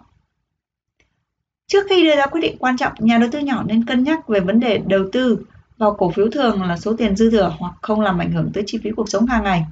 Ngoại trừ trong các trường hợp bất tường, anh ta nên giữ lại khoảng vài ngàn đô la đủ để chi trả trong những lúc ốm đau hay rắc rối bất ngờ nảy sinh trước khi cố gắng mua bất kỳ thứ gì chứa nhiều rủi ro như cổ phiếu thường. Tương tự, để riêng khoản tiền dành cho những mục đích cụ thể trong tương lai, như cho con đi học đại học không nên mạo hiểm đầu tư vào thị trường chứng khoán. Điều đó có nghĩa là sau khi nhà đầu tư đảm bảo có đủ nguồn lực tài chính để giải quyết các vấn đề nêu trên thì hãy xem xét với việc đầu tư vào đầu tư chứng khoán, đặc biệt là cổ phiếu thường. Đa số các nhà đầu tư đợt nhỏ lẻ sẽ đưa ra quyết định quan trọng tức thì về việc thu nhập đều mang tính cá nhân, Phần lớn phụ thuộc vào tâm lý của mỗi nhà đầu tư. Theo quan điểm của riêng tôi, một khoản nhỏ thu nhập thêm sau thuế không thể sánh bằng khoản đầu tư, mà sau vài năm có thể mang lại lợi nhuận đáng kể giúp các con tôi có khả năng sung túc. Tuy nhiên, một số người khác lại không có quan điểm như vậy. Sự thành công của bất kỳ cá nhân nào nhờ sử dụng những tiêu chí trên để đầu tư đều phải dựa trên hai nhân tố. Một là kỹ năng đầu tư của anh ta, dĩ nhiên vận may là nhân tố thứ hai. Trong một giai đoạn nào đó, có thể do tình cờ ngày mai các nhà nghiên cứu khám phá ra một phát minh tuyệt vời trong phòng thí nghiệm, hoặc sau 5 năm phát triển nghiên cứu nhưng không đem lại kết quả gì liên quan tới lĩnh vực của công ty. Tức là lợi nhuận của nhà đầu tư có thể gấp 3 hoặc bị mất một nửa. Rõ ràng là vận may đóng vai trò cực kỳ quan trọng trong việc đầu tư. Đấy là lý do vì sao một nhà đầu tư dù đầu tư ở trên mức trung bình nhưng vẫn có những lợi thế nhất định. Yếu tố may mắn sẽ được san đều nếu bạn có vài khoản đầu tư rất tốt. Dù vậy, hãy nhớ, vô số công trình nghiên cứu trong suốt 35 năm qua của các chuyên gia tài chính đã chỉ ra rằng các nhà đầu tư lớn và nhỏ đều mong muốn nhận được một khoản thu nhập lớn hơn sau vài năm vì mục tiêu là tối đa hóa lợi nhuận. Họ so sánh những kết quả đạt được từ việc mua cổ phiếu thường với cổ tức cao và việc đầu tư vào cổ phiếu thường với cổ tức thấp của các công ty tăng trưởng nhờ tập trung vào tái đầu tư tài sản. Theo tôi biết, tất cả những người đã tham gia nghiên cứu trên đều nhất trí rằng cổ phiếu tăng trưởng qua năm hay qua 10 năm đều sẽ mang lại giá trị gia tăng đáng kinh ngạc Tóm lại, các cổ phiếu tăng trưởng không chỉ có tính ưu việt trong việc định giá các khoản vốn mà về lâu dài còn làm tăng lợi nhuận có được từ cổ tức. Thời điểm mua vào Các chương trước chỉ ra rằng đầu tư thành công là tìm ra vài cổ phiếu có mức lợi nhuận trên mỗi cổ phần tăng mạnh trong những năm tiếp theo. Như vậy, thời điểm mua có phải là vấn đề quan trọng hay không? Liệu có phải khi nhà đầu tư đã chắc chắn tìm được một cổ phiếu có giá trị thì không có thời điểm mua nào tốt hơn chính lúc đó? Câu trả lời phụ thuộc vào mục tiêu cũng như bản tính của nhà đầu tư. Chúng ta hãy xem xét một trong các ví dụ điển hình nhất trong lịch sử tài chính. Đó là vụ mua lại những công ty đã được lựa chọn kỹ vào năm 1929, thời điểm ngay trước khi xảy ra vụ sụp đổ thị trường chứng khoán lớn nhất trong lịch sử nước Mỹ. Thời điểm đó, thương vụ đem lại kết quả tốt. Tuy nhiên, 20 năm sau đó nó chỉ mang lại phần trăm lợi nhuận nhỏ. Thế nên việc lựa chọn chính xác cổ phiếu chỉ đưa lại một khoản lợi nhuận khiêm tốn hơn nhiều so với nếu nhà đầu tư đó bỏ thêm một chút công sức để nắm được những nguyên tắc lựa chọn thời điểm mua cổ phiếu tăng trưởng. Hiểu theo một cách khác, bạn sẽ có lãi nếu chọn đúng loại chứng khoán cần mua và nắm giữ trong một khoảng thời gian cần thiết. Tuy nhiên, nếu muốn chúng đạt được mức lợi nhuận tối đa thì phải dành thời gian cân nhắc về thời điểm thích hợp để mua chứng khoán. Theo tôi, lựa chọn thời điểm mua theo cách truyền thống là không khoa học. Theo cách này, chúng ta sẽ phải phân loại hàng núi dữ liệu kinh tế để rút ra các kết luận về tình hình kinh doanh ngắn và trung hạn. Những nhà đầu tư khôn ngoan hơn đưa ra ý kiến về biến động của dòng tiền cũng như hoạt động kinh doanh trong thời gian tới. Nếu như dự đoán tình hình không có gì xấu, họ có thể mua được cổ phiếu kỳ vọng. Trong trường hợp dự đoán không thuận lợi, nhà đầu tư sử dụng phương pháp lựa chọn thời điểm ở trên sẽ trì hoãn hoặc hủy bỏ kế hoạch mua cổ phiếu. Tôi phản đối không phải do phương pháp này không đúng về mặt lý thuyết, mà bởi vì với kiến thức hiện nay không thể áp dụng nó để dự đoán xu hướng kinh doanh. Cơ may thành công không đáng để đảm bảo rằng đánh cược số tiền tiết kiệm của mình. Đây không phải là một phương pháp phù hợp để dự đoán trong ngắn hạn vài năm. Những người có năng lực đang tìm cách sử dụng máy vi tính để thiết lập hệ thống thông tin ban đầu và đầu ra đầu vào các dữ liệu phức tạp. Xong, có lẽ trong tương lai chúng ta mới có thể xác định chính xác xu hướng kinh doanh bằng phương pháp này. Nếu như có tiến triển thì cần phải chỉnh sửa lại nghệ thuật đầu tư cổ phiếu thường. Tuy nhiên, tôi tin rằng cho đến khi đạt được sự tiến triển thì kinh tế sẽ giải thích những xu hướng kinh doanh trong tương lai cũng như phát triển giống như thuật giả kim tiền thân của ngành hóa học thịnh hành thời Trung Cổ. Trong ngành hóa học cũng như việc dự đoán xu hướng kinh doanh hiện nay, các nguyên tắc cơ bản đều bắt đầu từ những bí hiểm không đâu. Tuy nhiên, ngành hóa học không đưa ra một tiêu chí để các nguyên tắc như vậy có thể được sử dụng làm cơ sở an toàn để lựa chọn kế hoạch hành động. Những nhà đầu tư điển hình thường dự đoán về nền kinh tế và quá tin tưởng vào tính xác thực của chúng. Nếu vậy, anh ta nên kiểm tra tập hồ sơ lưu các báo đã ra của tạp chí Commerce và vào bất cứ năm nào anh ta muốn kể từ cuối chiến tranh thế giới thứ hai. Dù chọn năm nào, anh ta cũng có thể thấy một lượng lớn các bài báo, trong đó các chuyên gia về kinh tế và tài chính hàng đầu, trình bày quan điểm của họ về viễn cảnh sắp tới. Các biên tập viên lựa chọn tài liệu trình bày theo quan điểm mang màu sắc lạc quan lẫn bi quan, bởi vậy sẽ không bất ngờ khi anh ta có thể cảm nhận được những ý kiến trái ngược nhau trong cùng một vấn đề. Điều gây ngạc nhiên ở đây chính là mức độ bất đồng ý kiến của các chuyên gia, thậm chí một số quan điểm tranh luận có sức thuyết phục và cuốn hút mạnh mẽ tại thời điểm được trình bày, nhưng về sau dự đoán lại sai hoàn toàn. Nỗ lực thường xuyên của giới tài chính nhằm dự đoán nền kinh tế dựa trên những sự kiện có thật ngẫu nhiên và không hoàn chỉnh khiến mọi người sẽ phải tự hỏi liệu họ có đạt được điều gì nếu dành một phần công sức đó để áp dụng vào thứ nào đó hữu ích hơn. Tôi cũng vừa làm một phép so sánh giữa việc dự đoán nền kinh tế với việc dự đoán ngành hóa học trong thời đại thuật giả kim thịnh hành. Có lẽ lỗi, nỗi lo lắng này cùng với nỗ lực làm một điều gì đó chưa thực hiện, cho phép thực hiện sự so sánh trên. Đó là thời kỳ mà người phương Tây sống với những mong ước viển vông, chủ yếu là do họ tập trung vào yếu tố vô bổ. Thử nghĩ xem chúng ta sẽ đạt được những gì nếu như đầu tư phân nửa công sức đó thay vì tranh cãi. Chúng ta dùng nó để chiến đấu với cơn đói, bệnh tật và lòng tham. Có lẽ một phần trí lực mà giới đầu tư sử dụng để dự đoán tương lai của chu kỳ kinh doanh sẽ mang lại kết quả tốt hơn nhiều nếu được sử dụng vào những mục đích hữu ích hơn. Những nghiên cứu truyền thống về viễn cảnh kinh tế gần đây không đưa ra phương pháp xác định thời điểm thích hợp để mua cổ phiếu. Vậy thì cái gì sẽ cung cấp cho chúng ta? Câu trả lời sẽ nằm trong bản chất của cổ phiếu tăng trưởng. Đứng trên quan điểm của nhà đầu tư, tất cả những vấn đề này bao gồm sản xuất, nghiên cứu, thí nghiệm, thương mại hóa, phân phối, quản lý chi phí và bán hàng. Sẽ bao gồm hai khía cạnh có tầm quan trọng đặc biệt.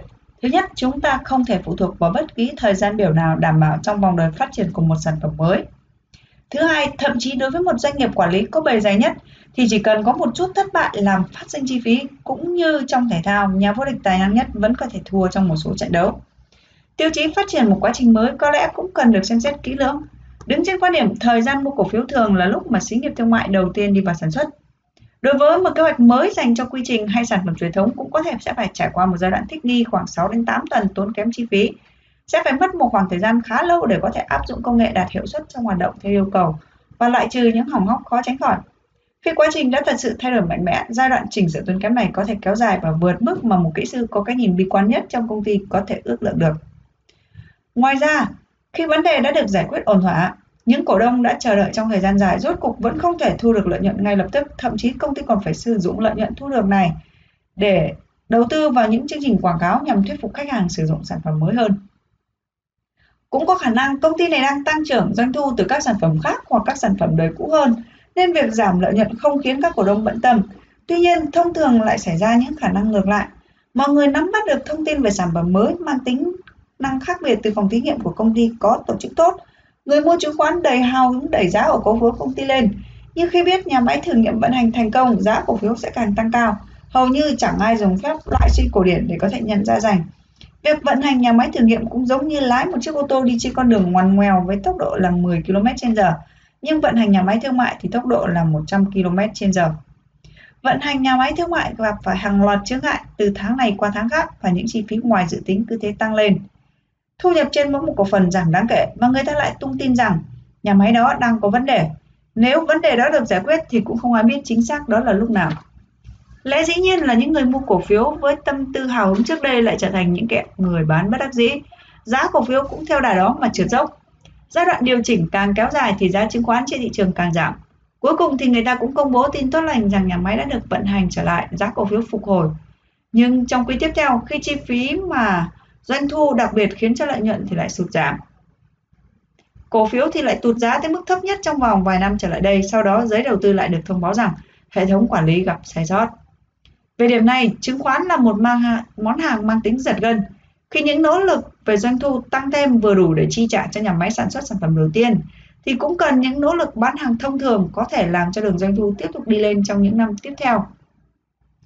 Một khi đã áp dụng cùng quy trình công nghệ thì đối với việc đầu tư vào động vận hành của nhà máy thứ hai, thứ ba, thứ tư, thứ năm, thứ n sẽ không gặp phải sự trì hoãn, đặc biệt là chi phí phát sinh như nhà máy đầu tiên. Vào thời điểm nhà máy thứ năm có thể đạt công suất tối đa thì lúc này công ty đã lớn mạnh và có khả năng đến mức có thể áp dụng quy trình trên đối với các sản phẩm mới khác mà không hề gặp phải tình trạng sụt giảm trong thu nhập hay giá cổ phiếu. Nhà đầu tư cần nắm giữ khoản đầu tư vào đúng thời điểm thì sẽ có lợi nhuận tăng trưởng trong nhiều năm tiếp theo. Trong bản thảo đầu tiên, tôi đã sử dụng những từ sau đây để mô tả về một ví dụ về cơ hội kiểu này. Một số quỹ đầu tư đã tận dụng tình hình trước cuộc bầu cử Quốc hội năm 1999 năm 1954 diễn ra. Vài năm trước đó, người ta đã bán cổ phần của American Cyanomic trên thị trường tại mức P/E thấp hơn nhiều so với hầu hết các công ty hóa phẩm lớn khác. Mặc dù chi nhánh Lederer của công ty được xem là một trong những tổ chức dược phẩm hàng đầu thế giới, nhưng các hoạt động với quy mô lớn về hóa phẩm công nghiệp và nông nghiệp của công ty đã dẫn đến tình trạng một loạt những nhà máy tốn nhiều chi phí và hoạt động không hiệu quả. Vì vậy, công ty không được coi là một khoản đầu tư hấp dẫn. Một thực tế ít được chú ý đó là bộ máy quản lý mới kiên định trong việc không cắt giảm chi phí, sẵn sàng loại bỏ những thứ vô ích và cơ cấu lại tổ chức. Mọi người chỉ chú ý tới việc công ty này đang đặt cược một khoản vốn lớn cho quy mô của công ty và một nhà máy hóa học hữu cơ đồ sộ ở Fortier, bang Louisiana. Thiết kế của nhà máy khá phức tạp nên không ai ngạc nhiên khi dự án đạt được điểm hòa vốn chậm hơn nhiều tháng so với kế hoạch dự tính. Tuy nhiên, khi vấn đề ở Fortier chưa được giải quyết thì cổ phần của American Cyanide đã được chú ý. Lúc đó, giới tài chính tin rằng đã đến thời điểm mua vào, các quỹ mà tôi đề cập đã mua cổ phần với giá bình quân là 5 453 trên 4 tương đương với giá 227 trên 8 ở thời điểm hiện tại. Do cổ phiếu này được chia tách theo tỷ lệ 1, 2 vào năm 1957. Điều gì xảy ra sau đó? Khoảng thời gian chờ đợi để công ty có thể thu được lợi nhuận từ những hoạt động liên quan đến khoản chi phí bất thường vào năm 1954 cuối cùng cũng đã trôi qua. Giờ đây, Fortier đang gặt hái được lợi nhuận đáng kể. Thu nhập mỗi cổ phiếu thường tăng từ 1,48 đô la một năm vào năm 1954 lên 2,1 đô la vào năm 1956, hứa hẹn sẽ tiếp tục tăng vào năm 1957.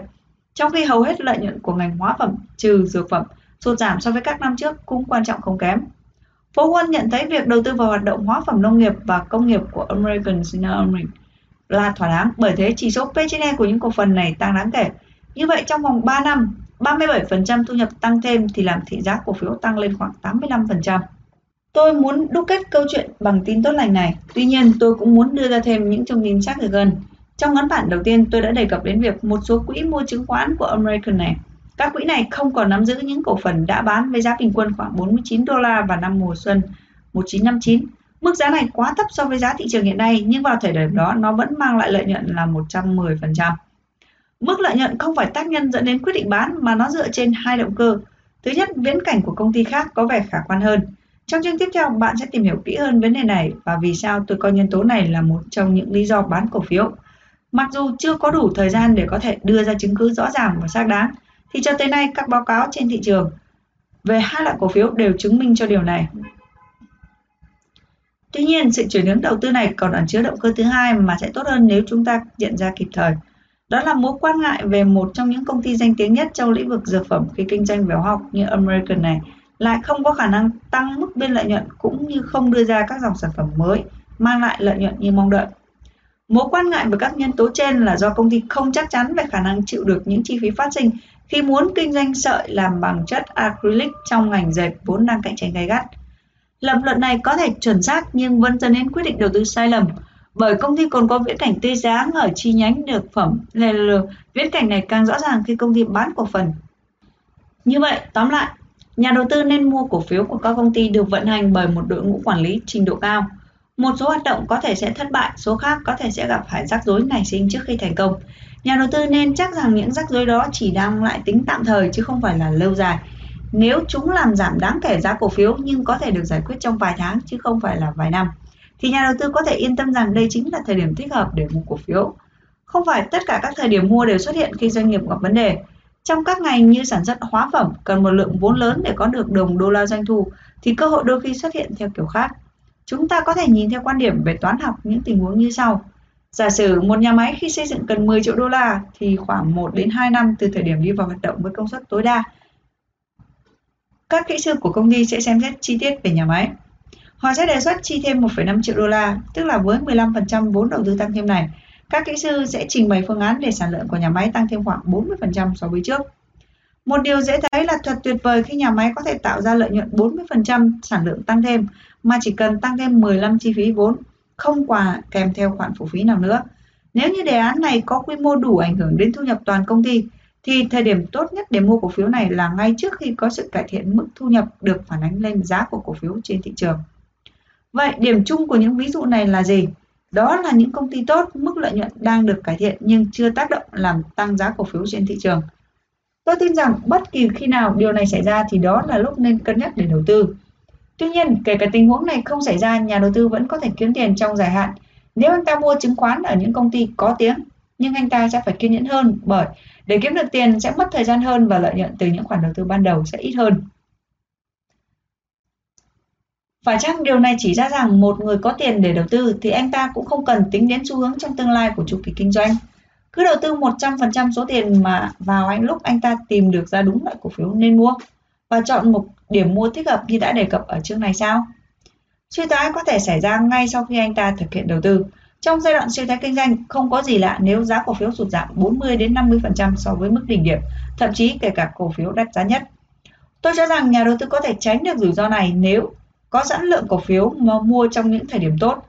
Nếu lựa chọn đúng thì các cổ phiếu mà nhà đầu tư đã mua luôn sẽ mang lại một khoản tiền đáng kể và ổn định. Tuy nhiên, lúc này có thể do nhà đầu tư tin rằng cổ phiếu nên được bán ra hoặc vì cần vốn để mua một khoản mới. Trước khi đó là một trong những năm hiếm hoi, còn hiện tượng xảy cơ, đầu cơ sẽ xảy ra liên tục trên thị trường cổ phiếu và có những dấu hiệu biến động kinh tế lớn. Còn không, tôi cho rằng nhà đầu tư nên bỏ qua tất cả những dự đoán về xu hướng kinh tế hay thị trường chứng khoán. Thay vào đó, anh ta nên đầu tư ngay khi cơ hội xuất hiện. Trái với việc dự đoán xu hướng kinh doanh hay hướng đi của thị trường chứng khoán, việc đánh giá công ty mà nhà đầu tư muốn mua cổ phần sẽ có tỷ lệ sai lầm nhỏ hơn rất nhiều. Bởi vậy, nhà đầu tư khởi đầu với hai lợi thế. Anh ta đánh cược vào những điều mà anh ta biết chứ không chỉ dựa vào phỏng đoán. Hơn nữa, bằng nhận định của mình, nhà đầu tư chỉ mua trong trường hợp biết rằng dù nguyên do là gì, thì doanh nghiệp cũng có sức mạnh tăng thu nhập trong tương lai gần hoặc trung hạn. Nếu tình hình tốt, cổ phiếu sẽ tăng hơn mức trung bình do thị trường nhận ra sức tăng của thu nhập công ty. Nếu không may rơi vào thời điểm ngay trước khi thị trường sụp đổ, khoản thu nhập này sẽ tránh cho cổ phiếu của công ty không suy giảm nhiều như các cổ phiếu khác cùng loại. Tuy nhiên, rất nhiều nhà đầu tư không may mắn sở hữu một loạt các khoản đầu tư tại thời điểm tốt và mua ở mức giá thấp đáng kể so với mức giá hiện thời như vậy.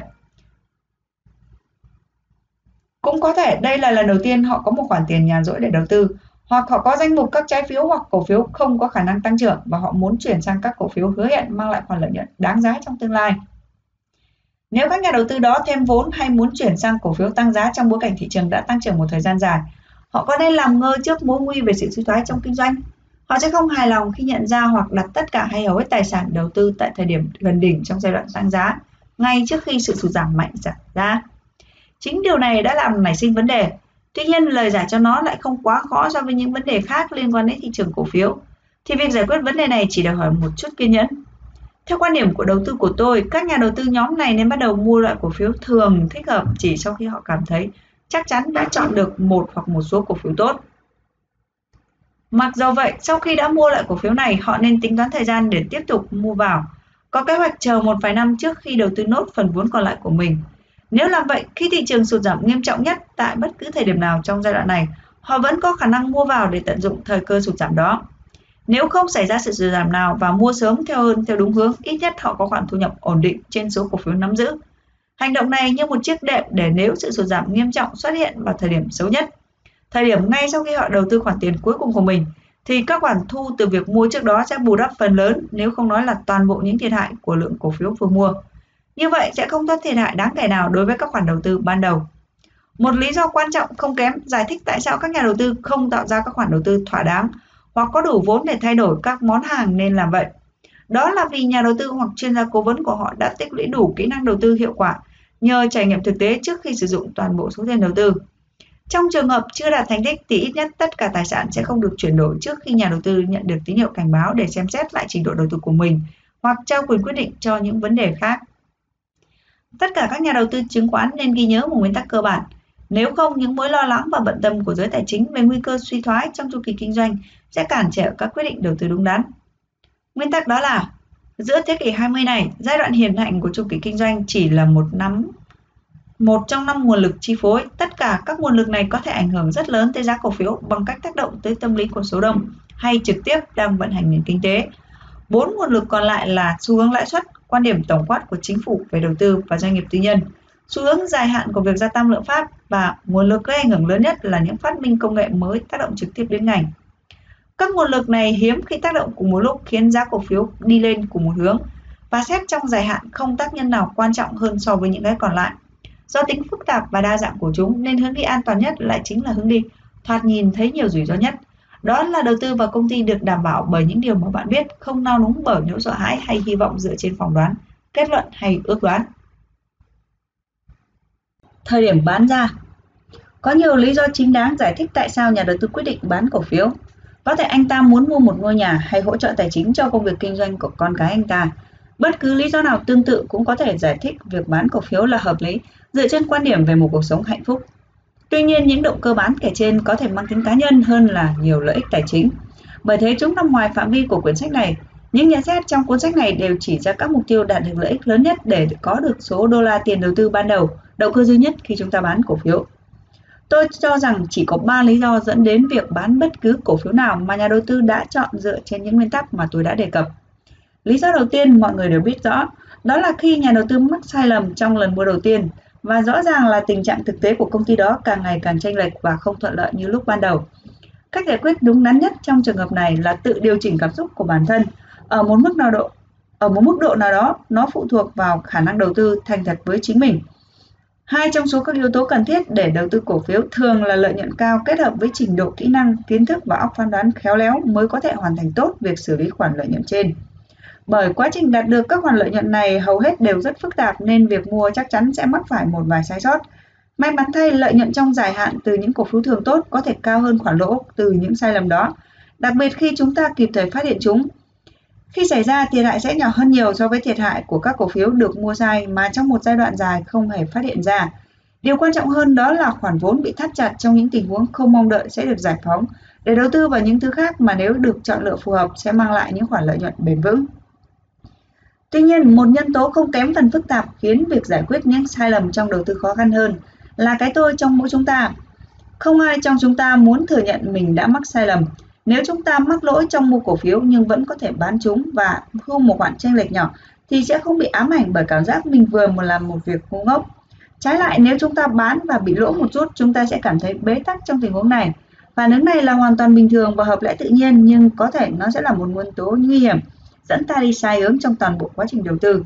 Nhà đầu tư giữ một cổ phiếu không hề mong đợi và chờ đợi đến khi chúng có thể hoàn vốn, nhưng cuối cùng thì lại càng mất nhiều hơn.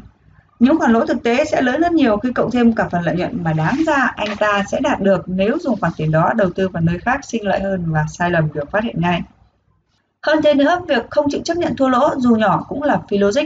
Nếu mục tiêu chính của đầu tư vào cổ phiếu là thu về một khoản giá trị hàng năm trăm phần trăm sau một vài năm thì sự chênh lệch giữa 20% lỗ hay 5% lợi nhuận không phải là một vấn đề quan trọng.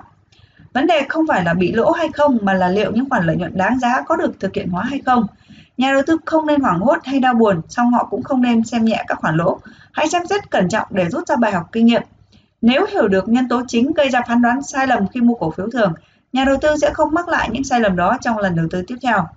Hãy xét đến lý do thứ hai, tại sao nên bán các cổ phiếu thường khi đã mua dựa trên các nguyên tắc đầu tư đã nêu chung ở chương 2 và chương số 3. Nên bán các cổ phiếu mà những công ty theo thời gian không còn đạt đủ tiêu chuẩn 15 tiêu chí đã đề cập. Bởi vậy, nhà đầu tư sẽ phải luôn tỉnh táo. Điều này giải thích tầm quan trọng của việc theo sát những sự việc diễn ra ở công ty mà nhà đầu tư đang nắm giữ cổ phần. Có một hoặc hai nguyên nhân làm cho tình hình của các công ty trở nên tồi tệ, hoặc đội ngũ quản lý kém hoặc công ty không còn khả năng có thể tăng thị phần cho sản phẩm theo cách trước đây mà nó đã thành công. Đôi khi hệ thống quản lý xuống cấp do các nhân sự điều hành chủ chốt quá tự mãn về thành công đạt được.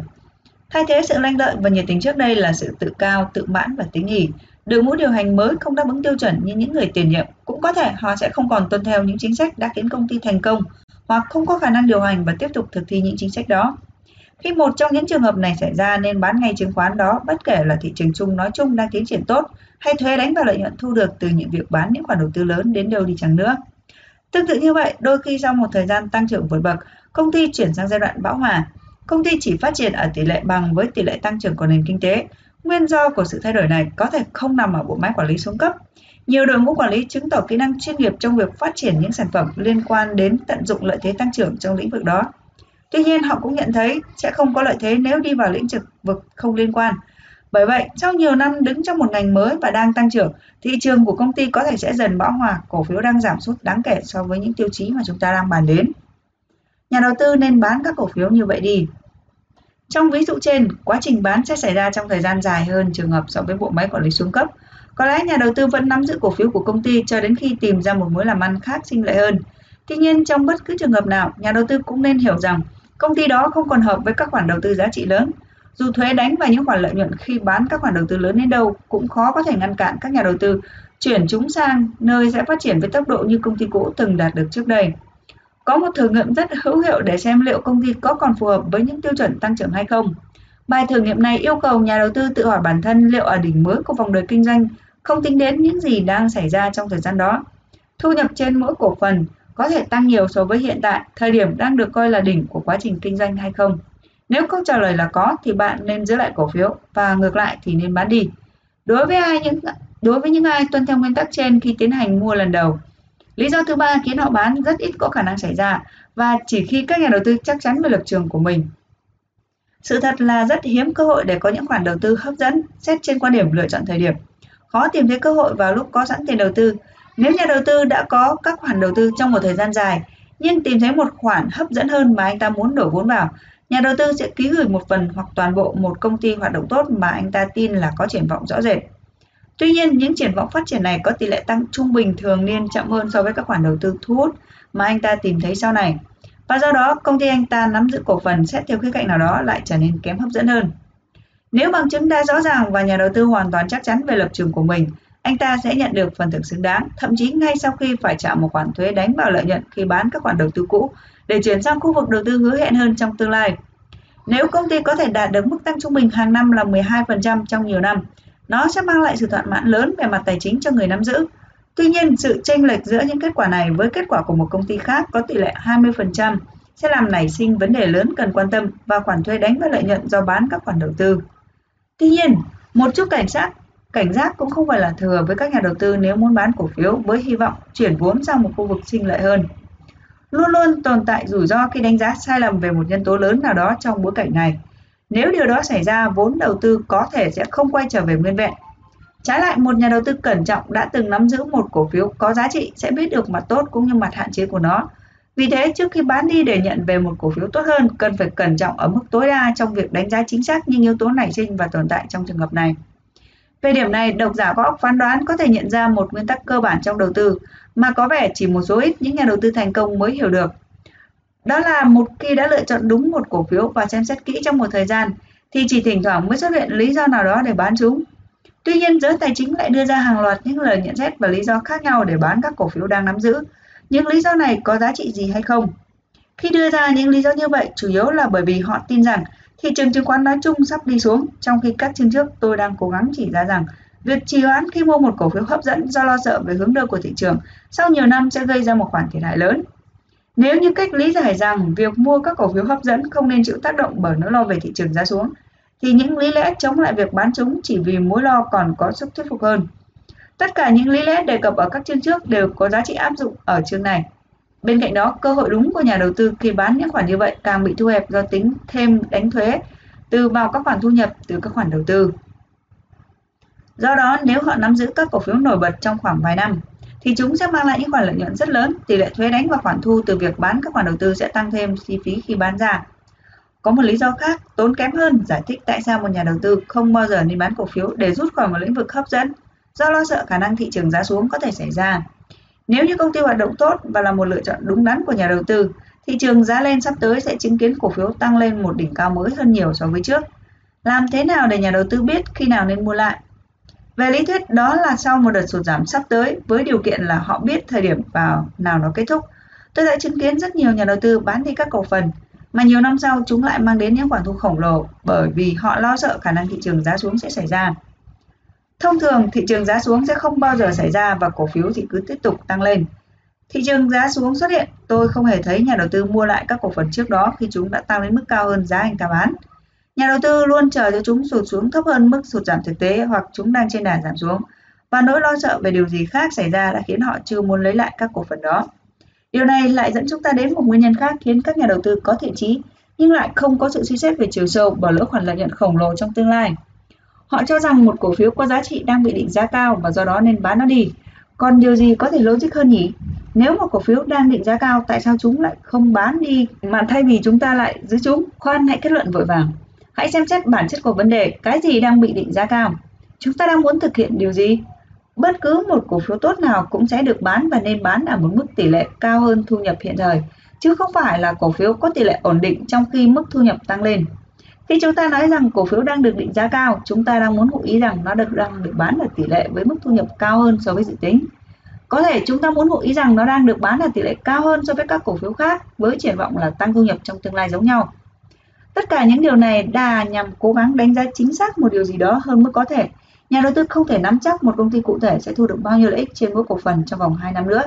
Anh ta chỉ có thể đánh giá bằng những giới hạn chung chung và không lượng hóa được như khoảng cùng mức tăng lên giá nhiều, tăng lên rất nhiều hoặc tăng lên một mức khổng lồ. Sự thật là bộ máy quản lý cấp cao của công ty không thể tiếp cận một mức nào gần hơn nữa. Họ hoặc nhà đầu tư nên đánh giá mức tăng trong thu nhập trung bình có khả năng xảy ra trong một vài năm tới hay không ở một góc độ gần hơn. Nhưng tăng ở mức bao nhiêu chính xác là vào năm nào thường liên quan tới việc phỏng đoán các biến số, do đó không thể đưa ra chính xác những dự đoán. Trong những trường hợp đó, ai có thể phát biểu tương đối chính xác rằng cái gì đang bị định giá cao trong một công ty nổi tiếng nhờ tỷ lệ tăng trưởng bất thường. Giả sử thay vì bán được ở mức gấp 25 lần thu nhập như bình thường, cổ phiếu giờ đây được bán ở mức gấp 30 lần thu nhập. Có lẽ giới đầu tư vẫn chưa nắm chắc được cái tầm quan trọng sự thật về kinh tế của những sản phẩm tương lai gần. Cũng có thể là không hề có những sản phẩm đó, nếu tỷ lệ tăng trưởng cực kỳ tốt và trong 10 năm nữa công ty sẽ tăng lên gấp 4 lần. Liệu có cần quan tâm tới việc cổ phiếu hiện tại có khả năng bị định giá cao hơn 35% so với giá trị thực không? Vấn đề cốt lõi ở đây là không được làm gián đoạn một cơ hội mà sau này sẽ mang một khoản rất lớn. Thêm một điểm cần lưu ý. Thuế đánh vào khoản thu từ việc bán các khoản đầu tư là một điểm cần phải tính đến trước khi đưa ra các kết luận. Các cổ phiếu tăng trưởng thường được đề xuất bán vì giả định chúng đang bị định giá cao gần như là luôn khiến những người nắm giữ phải trả một khoản thuế khổng lồ nếu họ bán chúng. Bởi vậy, bên cạnh rủi ro mất đi một vị thế lâu dài trong một công ty qua nhiều năm luôn có những dấu hiệu tăng đột biến, chúng ta sẽ còn phải gánh chịu nghĩa vụ về thuế có an toàn và rẻ hơn không khi chỉ đơn giản quyết định rằng tạm thời cổ phiếu có thể cao hơn giá trị thật sự của chúng và chúng ta thu được một khoản lợi nhuận đáng kể từ cổ phiếu đó.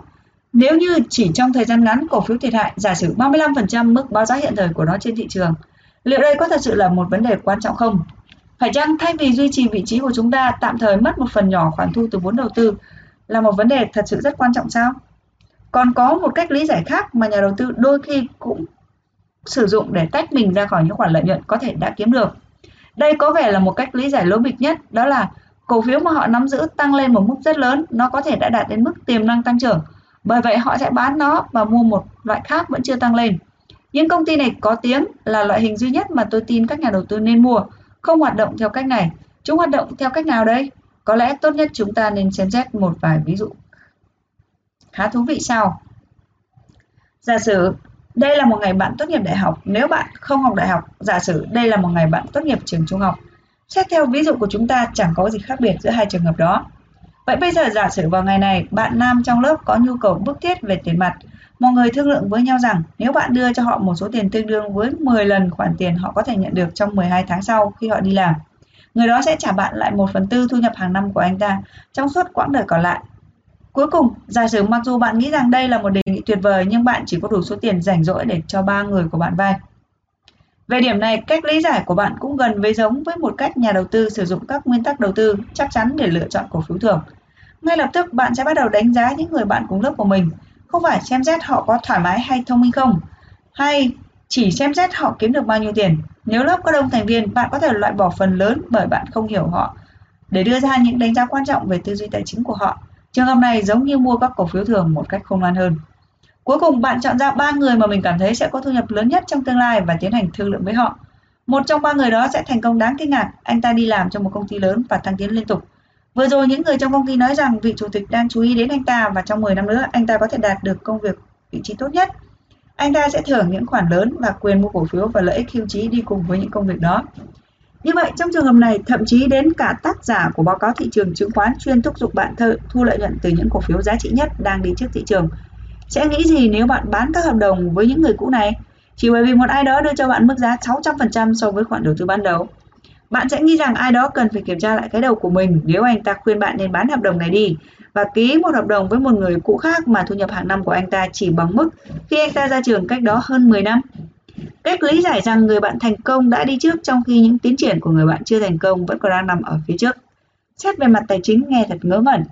Nếu bạn biết rõ các cổ phiếu thường của bạn tốt như vậy, rất nhiều cách lý giải thường thấy về việc bán cổ phiếu tốt cũng không kém phần ngớ ngẩn. Tóm lại, gói gọn ở một câu, nếu quá trình mua cổ phiếu được tiến hành một cách đúng đắn thì thời điểm bán ra của nó là hầu như không bao giờ cả. Những sai lầm mà nhà đầu tư nên tránh. Một, không nên mua cổ phiếu ở các công ty trong quá trình đang hình thành và phát triển. Hai, không nên bỏ qua các cổ phiếu tốt chỉ vì chúng chưa được niêm yết chính thức trên các sàn giao dịch, nhóm các cổ phiếu của OTC Upcom 3. Không nên mua cổ phiếu chỉ bởi vì bạn thích các báo cáo hàng năm của nó hay thích các công ty đó. 4. Không nên lo lắng khi chỉ số P/E quá cao. Nó có thể là một dấu hiệu cơ bản chỉ ra rằng mức tăng cao hơn của khoản thu nhập trong tương lai phần lớn đã được phản ánh ở mức giá hiện tại. 5. Không nên quá quan trọng hóa các mức giá nhỏ nhặt như 1 phần 8 hay là 1 phần 4. Thêm một vài chi tiết các điều nhà đầu tư nên tránh khác. 1. Không nên đa dạng hóa quá mức các khoản đầu tư. Trong đầu tư, đa dạng hóa là nguyên tắc luôn được coi trọng. Vì vậy, nhiều nhà đầu tư thông thường cũng không thể thực hiện không thực hiện đa dạng hóa danh mục ở mức vừa đủ. Tuy nhiên, hầu ai chẳng hầu như chẳng ai suy nghĩ cẩn trọng việc tác hại khôn lường của các yếu tố khác. Đó chính là bất lợi của việc đặt quá nhiều trứng vào nhiều giỏ để rồi rơi vào chiếc giỏ không mấy hấp dẫn và cũng không thể nào canh chừng được tất cả các giỏ đựng trứng. 2. Đừng e ngại vì lo sợ chiến tranh. Những người có trí tưởng tượng phong phú đặc biệt thích những cổ phiếu thường, sức tưởng tượng của chúng ta thường bị tác động mạnh bởi sự khủng khiếp của chiến tranh trong thời hiện đại. Kết cả là mỗi lần những cuộc thanh tạ, căng thẳng quốc tế dẫn đến những mối đe dọa chiến tranh hay một cuộc chiến thật sự, thì cổ phiếu thường luôn phản ánh những điều đó. Đây là một hiện tượng tâm lý hầu như chẳng mấy liên quan đến vấn đề tài chính.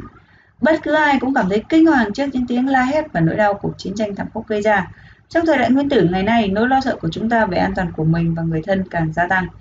Nỗi lo lắng, chán ghét cái tương lai mở mình phía trước có thể dẫn đến những đánh giá sai lệch về các yếu tố thuần kinh tế. Những nỗi lo sợ về phá hủy hàng loạt tài sản, tăng thuế để bổ sung công quỹ và những can thiệp của chính phủ vào kinh doanh. Chúng ta choáng ngợp với cách nghĩ về các vấn đề tài chính. Những người đầu tư trong trạng thái như vậy thậm chí dễ bỏ qua một số ảnh hưởng kinh tế căn bản. 3. Không nên xa vào những vấn đề không thật sự quan trọng. Nhiều khi chúng ta thường hay đặt sự chú ý quá mức vào những con số thống kê của tài chính, các bản tài chính báo cáo bề ngoài. Trong các bản thống kê như vậy, trước tiên phải kể đến các bảng giá của một cổ phiếu trong các năm trước đó. Vì một số lý do, điều đầu tiên nhà đầu tư muốn thấy nhất khi xem mua một cổ phiếu là thống kê mức giá cao nhất và thấp nhất của cổ phiếu trong từng năm của giai đoạn 5 đến 10 năm gần nhất. Sau một hồi tính toán, họ chọn ra một con số chẵn, làm tròn mức giá mà họ định trả cho cổ phiếu định mua. Cách này làm thật phi logic và nguy hiểm về mặt tài chính. Nó nguy hiểm bởi vì nó quá tập trung vào những vấn đề không thực sự quan trọng và lạc trọng tâm vấn đề. Điều đó thường khiến nhà đầu tư bỏ qua những khoản đầu tư có khoản khả năng sinh lợi cao và xa vào những khoản đầu tư mang lại lợi nhuận thấp hơn rất nhiều. Để hiểu được vấn đề này, chúng ta cần phải xem xét tại sao những diễn biến về mặt tinh thần này nghe lại rất phi logic. 4. Đừng quên xem xét những thời điểm cũng như giá khi mua một cổ phiếu tăng trưởng thật sự. Hãy cùng xem xét một tình huống đầu tư rất phổ biến. Giả sử có một công ty đáp ứng rất tốt 15 tiêu chí chọn cổ phiếu. Hơn thế, sau một năm nữa tính từ thời điểm hiện tại, thu nhập của công ty sẽ tăng lên nhờ những nhân tố mà giới tài chính vẫn hoàn toàn chưa nhận ra. Và quan trọng hơn, có những dấu hiệu mạnh mẽ chỉ ra rằng nguồn thu nhập mới này sẽ tăng đáng kể ít nhất là trong vài năm sau đó. Trong trường hợp bình thường rõ ràng nên mua cổ phiếu này, nhưng vẫn còn một số nhân tố khiến chúng ta phải tạm dừng việc mua lại. Thành công của những thương vụ trong những năm trước đó đã tạo ra sức hấp dẫn quá lớn cho cổ phiếu này trong giới tài chính, mà nếu không vì những ảnh hưởng mới chưa nhiều người biết đến, cổ phiếu có thể được xem là giá hợp lý ở mức 20 và hiện tại nó được giao dịch ở mức dường như hoàn toàn bất hợp lý là 32.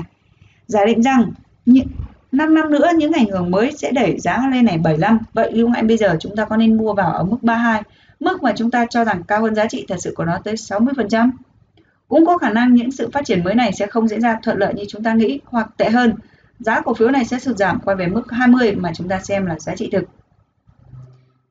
Đứng trước vấn đề đó, nhiều nhà đầu tư quan trọng sẽ quan sát kỹ báo cáo chứng khoán và nó cổ phiếu đạt mức 20% họ sẽ hào mua vào. Nếu không, họ sẽ bỏ, không quan tâm đến những cổ phần đó nữa. Đây là điều thường xuyên sẽ xảy ra. 5. Đừng chạy theo đám đông.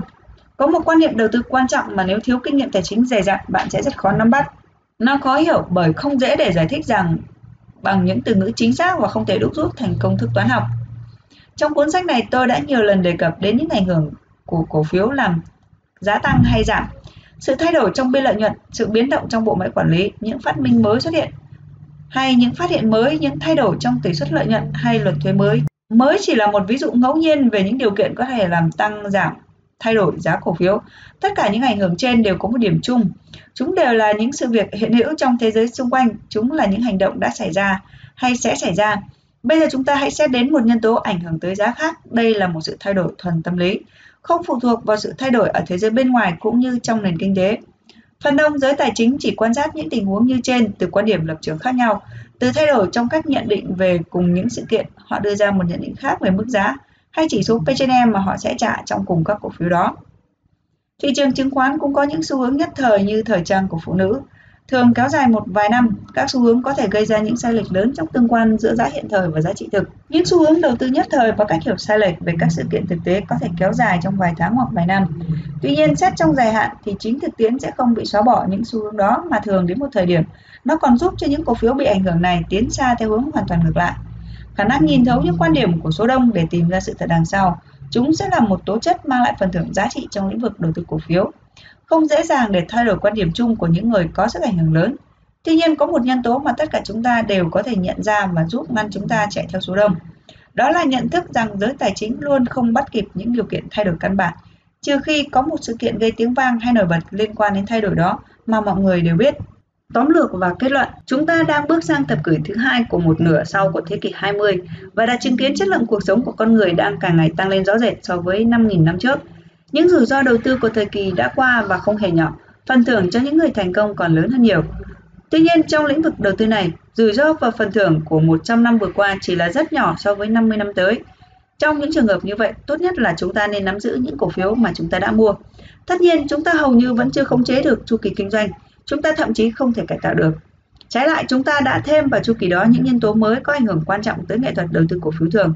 Một trong những nhân tố này chính là bộ máy quản lý trong các doanh nghiệp hiện đại cùng với tất cả những gì mà nó đã làm để tạo ra một thế mạnh cho tính đầu tư của cổ phiếu thường.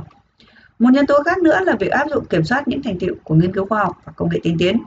Những nhân tố này không làm thay đổi các nguyên tắc thành công cơ bản của đầu tư chứng khoán, mà trái lại chúng khiến các nguyên tắc này trở nên quan trọng hơn bao giờ hết. Cuốn sách này được viết với nỗ lực chỉ ra các nguyên tắc cơ bản như trên nên mua cổ phiếu loại nào, khi nào thì mua và đặc biệt hơn là không bao giờ bán cổ phiếu đó đi cả với điều kiện là công ty mà bạn muốn mua cổ phiếu vẫn duy trì được các tính chất của một doanh nghiệp thành công. Tôi hy vọng rằng với những phần đề cập đến các lỗi thông thường nhất mà nhiều nhà đầu tư mắc phải được quan tâm. Tuy nhiên cũng cần phải nhớ rằng đối với ai không có đủ kiên nhẫn và tính kỷ luật thì biết những quy tắc và hiểu những lỗi thông thường này cũng chẳng thể giúp ích gì.